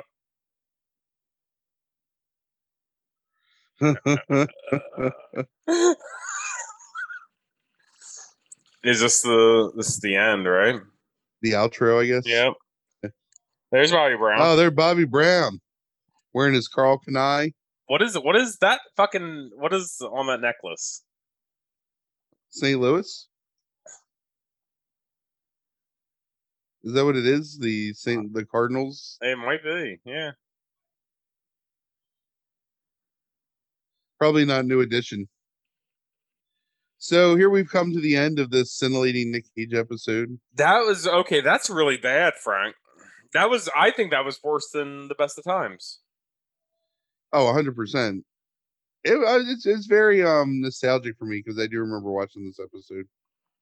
So I don't know. I mean, I loved the cast during this time of Saturday Night Live, but that was not a good episode. No. And you're right. Nick Cage was in it very little. Do you remember the really do you remember the really long um deep thoughts about um the golden hammer?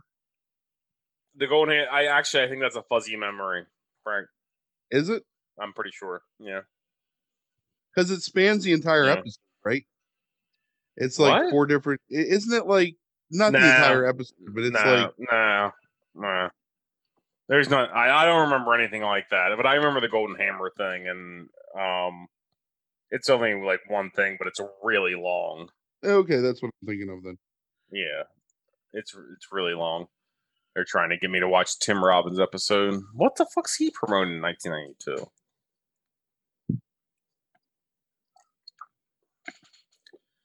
Uh Okay. So I don't. th- Is this another like NR, Frank? Yeah, there's really nothing to rate here.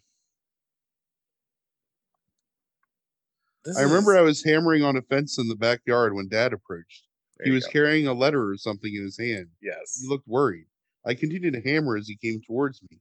Son, he said, why are you hammering on that fence? It already has plenty of nails in it. Oh, I'm not using nails, I replied. I'm just hammering. With that, I returned to my hammering. Dad asked me to stop hammering, as he had some news. I did stop hammering. But first, I got a couple more hammers in, and this seemed to make Dad mad. I said, Stop hammering, he yelled. I think he felt bad for yelling at me, especially since it looked like he had bad news. Look, he said, you can hammer later, but first, well, I didn't even want to hear the rest. As soon as I heard you can hammer, that's what I started doing, hammering away, happy as an old hammer dog. Dad tried to physically stop me from hammering by inserting a log of some sort between my hammer and the fence, but I just kept on hammering because that's the way I am when I get that hammer going. Then he just grabbed my arm and made me stop. I'm uh. afraid I have some news for you, he said. I swear what I did next was not hammering. I was just letting the hammer swing lazily at arm's length. And maybe it tapped the fence once or twice, but that's all. That apparently didn't make any difference whatsoever to Dad because he grabbed my hammer out of my hand and flung it across the field. And when I saw my hammer flying helplessly through the air like that, I just couldn't take it. I burst out crying. I admit it. I ran to the house as fast as my legs could take me. Son, come back, yelled Dad. But what about your hammer? But I could not have cared less about hammering at that point. I ran into my house and flung myself into my bed, pounding the bed with my fist. I pounded and pounded until finally, behind me, I heard a voice. As long as you're pounding, why not use this? I turned, and it was Dad holding a brand new solid gold hammer. I quickly wiped the tears from my eyes and ran to Dad's outstretched arms. But suddenly, he jumped out of the way, and I went sailing through the second story window behind him. Whenever I hear about a kid getting in trouble with drugs, I like to tell him this story. Yes, it's it's one of the one of the greatest Jack Handey things of all time. What you just read, yes, absolutely. Um, yeah. Um, Um, that was better than the thing we just watched. Um, so I think that we've proven that Nick Cage found his calling in film. right. I mean, I think if anything, you've somehow forced me to be even more of a Nick Cage completionist than I would have been otherwise, which thanks, I guess. you made me relive some pleasant high school memories High Um, school memories that you end up like um by talking about Sweep A. And then Yeah. off air, you made me relive some painful middle school memories because we were talking about how they used to make us shower naked in because you were thinking about the naked um the swimmers. naked swimmers, right? And Yeah. how crazy that idea is. hmm So it's just been it's it's it's been a roller coaster of an evening, you know, like just all, all over the place. Um did we talk about Paul Orndorff dying? Um, we did not. We've never. We have not talked about this in real life or on the podcast. So, what do you want to say about Paul Paul Orndorff? Uh he was one of my least favorite wrestlers of the 80s when I was a kid because he was very bland to me Uh huh. and I I didn't understand what was so wonderful about him. Yeah. Um, and I had a Mr. Wonderful um uh fuck, one of those little not not the big rubber LJN I had the big rubber one. wrestling yeah. ones. I had one of the small plastic um I think it was bendable actually. I don't even think it was one of the like action feature plastic ones. Um so that was always disappointing. Um, But he's dead. He is. Um, have ever- suffering from. CTE. Yeah, it's probably true. He had dementia and all that kind of shit. Um, which is, hey, he lasted longer than a lot of those guys did from that time period. but- 70, right? Is that what he was? yeah, sure. Um, I mean, he retired in like 93, 94, something like that. Uh, Um, no, he, he was wrestling later than that because he was wrestling in like Oh, like indies and shit like that. no, he was in WCW for a couple matches in the later '90s, I think. Yeah. I don't think that's right. Um, I'm gonna look it up. Let me get off this Angel Fire page that has all the deep thoughts on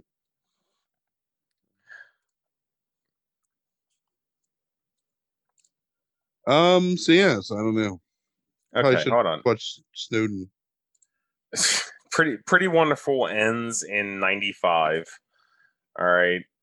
And uh hold on. So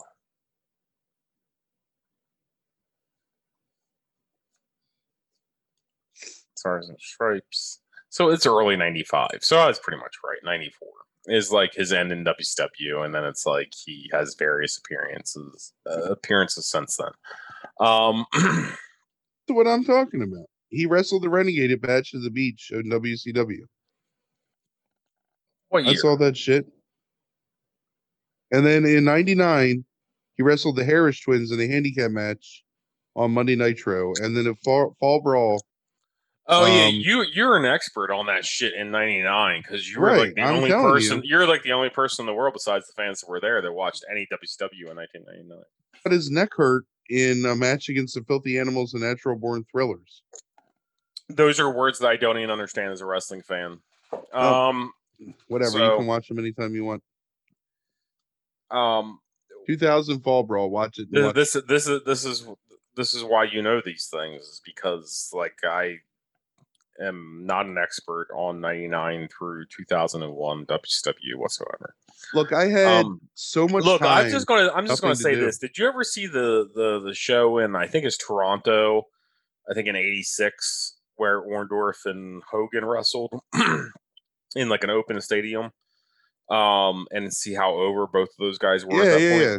No, no, no. I I have a very great appreciation for Mr. Wonderful later in life.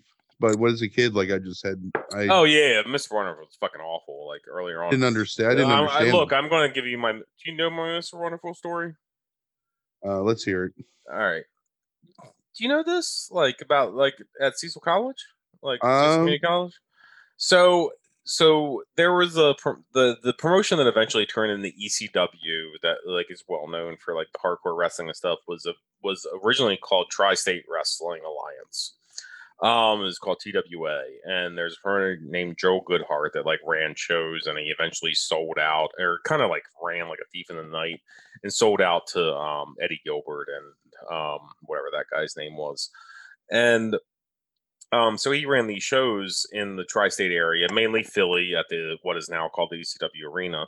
Um, but he started out at like sports bars and stuff like that in Philly, and eventually kind of like went to like Jersey, other places in Philly. But he they ended up running a show in at Cecil Community College where I teach now, um, which is Cecil College, and um there was like a number of like old stars from like the 80s and 90s and stuff like that and the number of people that like people don't even know like whatsoever um um some of them ECW people and some of them like people that like never made it broke through to like the extreme championship wrestling um from eastern championship wrestling. But um orndorff showed up at a show there in like 93 94 something like that um and um he was selling eight by tens and he was going to do autograph signings so like i bought an eight by ten for like fucking ten dollars or fifteen dollars or some bullshit that my parents like spent for it and then he had a migraine and didn't sign it so um when people were leaving and you know the area that i'm talking about like um the uh like they went out like the exit like through the um uh like the garage door behind the theater Right. Okay. Um that's where like all the wrestlers were exiting so uh, like a bunch of like kids were like gathered out there like you know or um after the show ended and everything and Orndorff saw that I had um an 8 by 10 and I I guess he felt bad. Um so like he actually I was the only person that he stopped and like signed um anything for is because I guess he felt bad that I like purchased like the 8 by 10 to get autographed um which I thought was pretty decent of the dude um overall so um that's my Orndorff story like I like was like you know right next to him and he like signed my like 8 by 10 that my parents spent too much money for um after I'll he, have like, that signed eight by ten. I do. It's in like my big um what do they call them? Like like scrapbook type thing. Um you never seen my scrapbook, have you? no, no, I haven't. Yeah.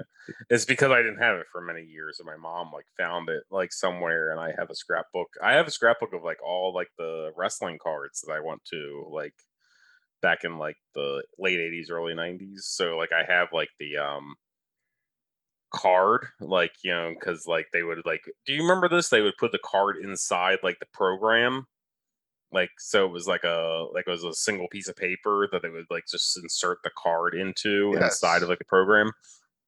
And um so yeah so i have the card from like 89 to my first wrestling event. Um the only thing i remember from that event is that flair and anderson um wrestled uh doom in a cage match in a philly. Oh, nice. That's a good match. um which was a, which is originally like you know we've talked about um the Arn and Windham versus Doom matches and stuff before like um privately um that was originally supposed to be that whole thing except for um Black Scorpion Hey, you know what we could do is when we finish with the quick cage where it's Nick Cage, Uh huh. we could do the quick cage where all we do is watch cage matches.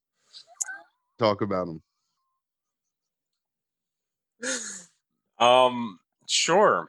I mean, I tried to get you to watch WWE produce movies, but we can do that too. Uh, I I cannot. What you just said is the thing that can't happen. We could watch um like No, I whatever it's don't. called, Stray, No, Stray Bullets Four with uh Dean Ambrose. Like, it's free on Prime right now.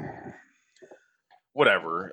We have multiple ideas, Frank. Like, I know. I still nobody, might watch. nobody, nobody even knows like the different ideas we have.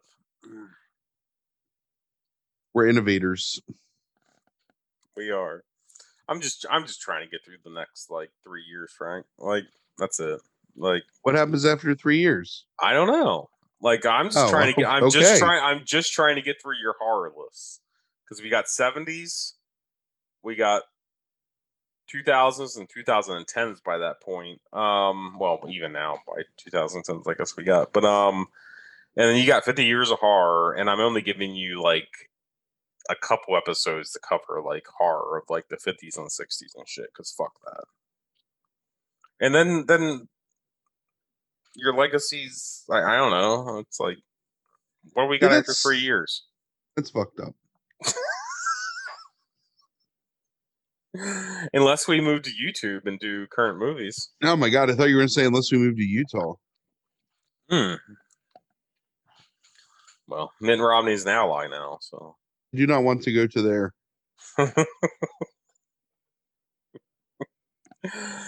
all right so rate rate rate the um episode overall for me Our performance or what we watched? our performance i mean that's a that's like a two Yeah, two or three. I mean, we. i think our performance during best of times was much better than than that I fucking think what we. travesty Hey, like it's just We- we- hopefully, ho- hopefully people will watch the best of times along with us, and then go make a sandwich and poop and. well, they know. didn't. They they didn't. They didn't have to listen through all that.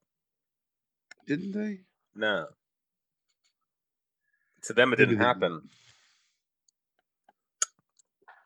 Right. Um. So it just happened to like just that quick. Um. We were supposed to watch the 2012 Nicolas Cage like um skit as well, but um, you know that skit, right? You mentioned this week. The one where skit. he's on um. Uh, weekend update. Yeah. With the guy that imitated him. Yeah, Andy Samberg. Yeah. Yeah. What do you think of that skit? Uh, it's fine. Yeah, why is it fine? It's funny. It's. I mean, it's it's clever. Is I it- like. I like people that can make fun of themselves. Right. I mean, which leads into the end of this year, right? Which is what Cage is kind of going to do in that movie, right? Right. Um, One could argue it's what Cage's been doing in every movie for the past 20 years, but 15 years. Just right. Well, he did a he did an interview this past week and said that like um because he got kind of like asked like pointedly about the question about like him not doing Hollywood movies anymore. And did you hear about this? I did not. I I I follow no Nick Cage news because I just don't want to know.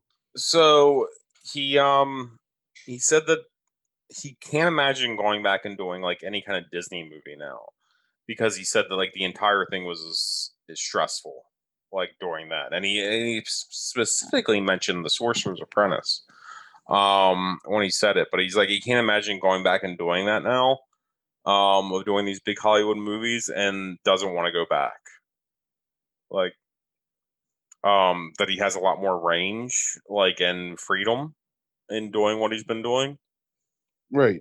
Um he also mentioned in that same interview that he's never going to watch pig um ever. So like he seems like he's a guy that doesn't necessarily watch his movies but he says he's not going to watch that um whatsoever. But he's he he creates journeys and he's glad everybody's enjoying the journey from the reviews of that movie. I like that. Right. And I was like, who the fuck doesn't watch the movie that they were in? But then I thought, like, except for like from audio issues, I never listen to what we do. Oh, I haven't listened to a. s- The only podcast I've ever listened to was the drinking game one to see how terrible it would be, Right. and I just fell asleep like four minutes in. So Right. Yeah. That that I have no idea what these things sound like or whether they're any good. So, that's the that's the worst one we ever done, right? uh, uh, yeah. Except for like probably just now with the Saturday Night Live one, like that the second half of this. But that's still better than the um, drinking game one. The drinking game one was just rough, man. Like that was that was too much drinking in too short of time. Oh, Biz Markie died. Oh shit! Don't don't tell me that thing on a podcast. Just happened. I I felt so much more emotional about Biz Markie than I did about Paul Orndorff? Yeah, Yeah, but you already knew that he was dead. You had time to prepare. maybe, maybe. How old was Biz Markie Fifty-seven complications from diabetes. Is COVID? Yeah, COVID complication In Baltimore. diabetes. Really? Biz Markie was that close, huh? Rude. Hmm. Yeah. The um the secret podcast um that'll never be released was the worst episode we ever did. Yes. Yeah. I just want to talk about Muppet Christmas Carol. I forgot what movie you chose for that for that podcast. I Um, it said, said all these like nice, like plain things to say about a Muppet Christmas Carol, and and then it was like a 45 minutes of just like ranting Right. about childhood yeah, not not for me. histrionic histrionic personality disorder. Um I think my PS4 may have just died. yeah. Yeah, I don't know. Is that why is that why Peacock was fucking up for you, you think? It could be. Hmm. I gotta go reboot it when we um when we stop. All right. So, Frank, do you feel fulfilled by having done these two random ass television episodes? Because now we're complete. Like from this point out, point on, you are. It's just you. I'm not doing a watch along ever again. Um. So. at this from this point on, it is just you watching whatever ridiculous Nick Cage movies you have to watch. Although um, Wilson said that the racing movie with Sean Penn is uh, okay. So how do you feel Yeah? I, I mean, I I feel fine. You feel fine that we like so so this is compl- we're complete now. This is a completionist type thing that I asked you to do. Yeah, yeah. And I'm gonna um definitely watch Snowden or something this weekend. So then I get another one off the list. So I can just start bagging these shits and just be done. Snowden's your first choice, huh? I think so because it's one I want to watch the least. So I think if I get it out of the way, It I makes it know. easier. Oh shit! Are you gonna like pull a twist on me and like actually like start with things you want to watch the least and then move your way forward? I mean, you know that we're finishing with Captain Corelli's mandolin no matter what. So I do know that, but uh, you ha- you have Family Man in the bag, right? yeah, I mean, no, I haven't watched it recently.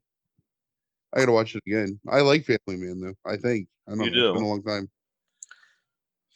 You did tell me that you thought it was all right. Like you thought it was good overall. I like Téa Leoni but you, you, you wanted to save it for the for Christmas, and I was like, "We're not. This isn't going to Christmas."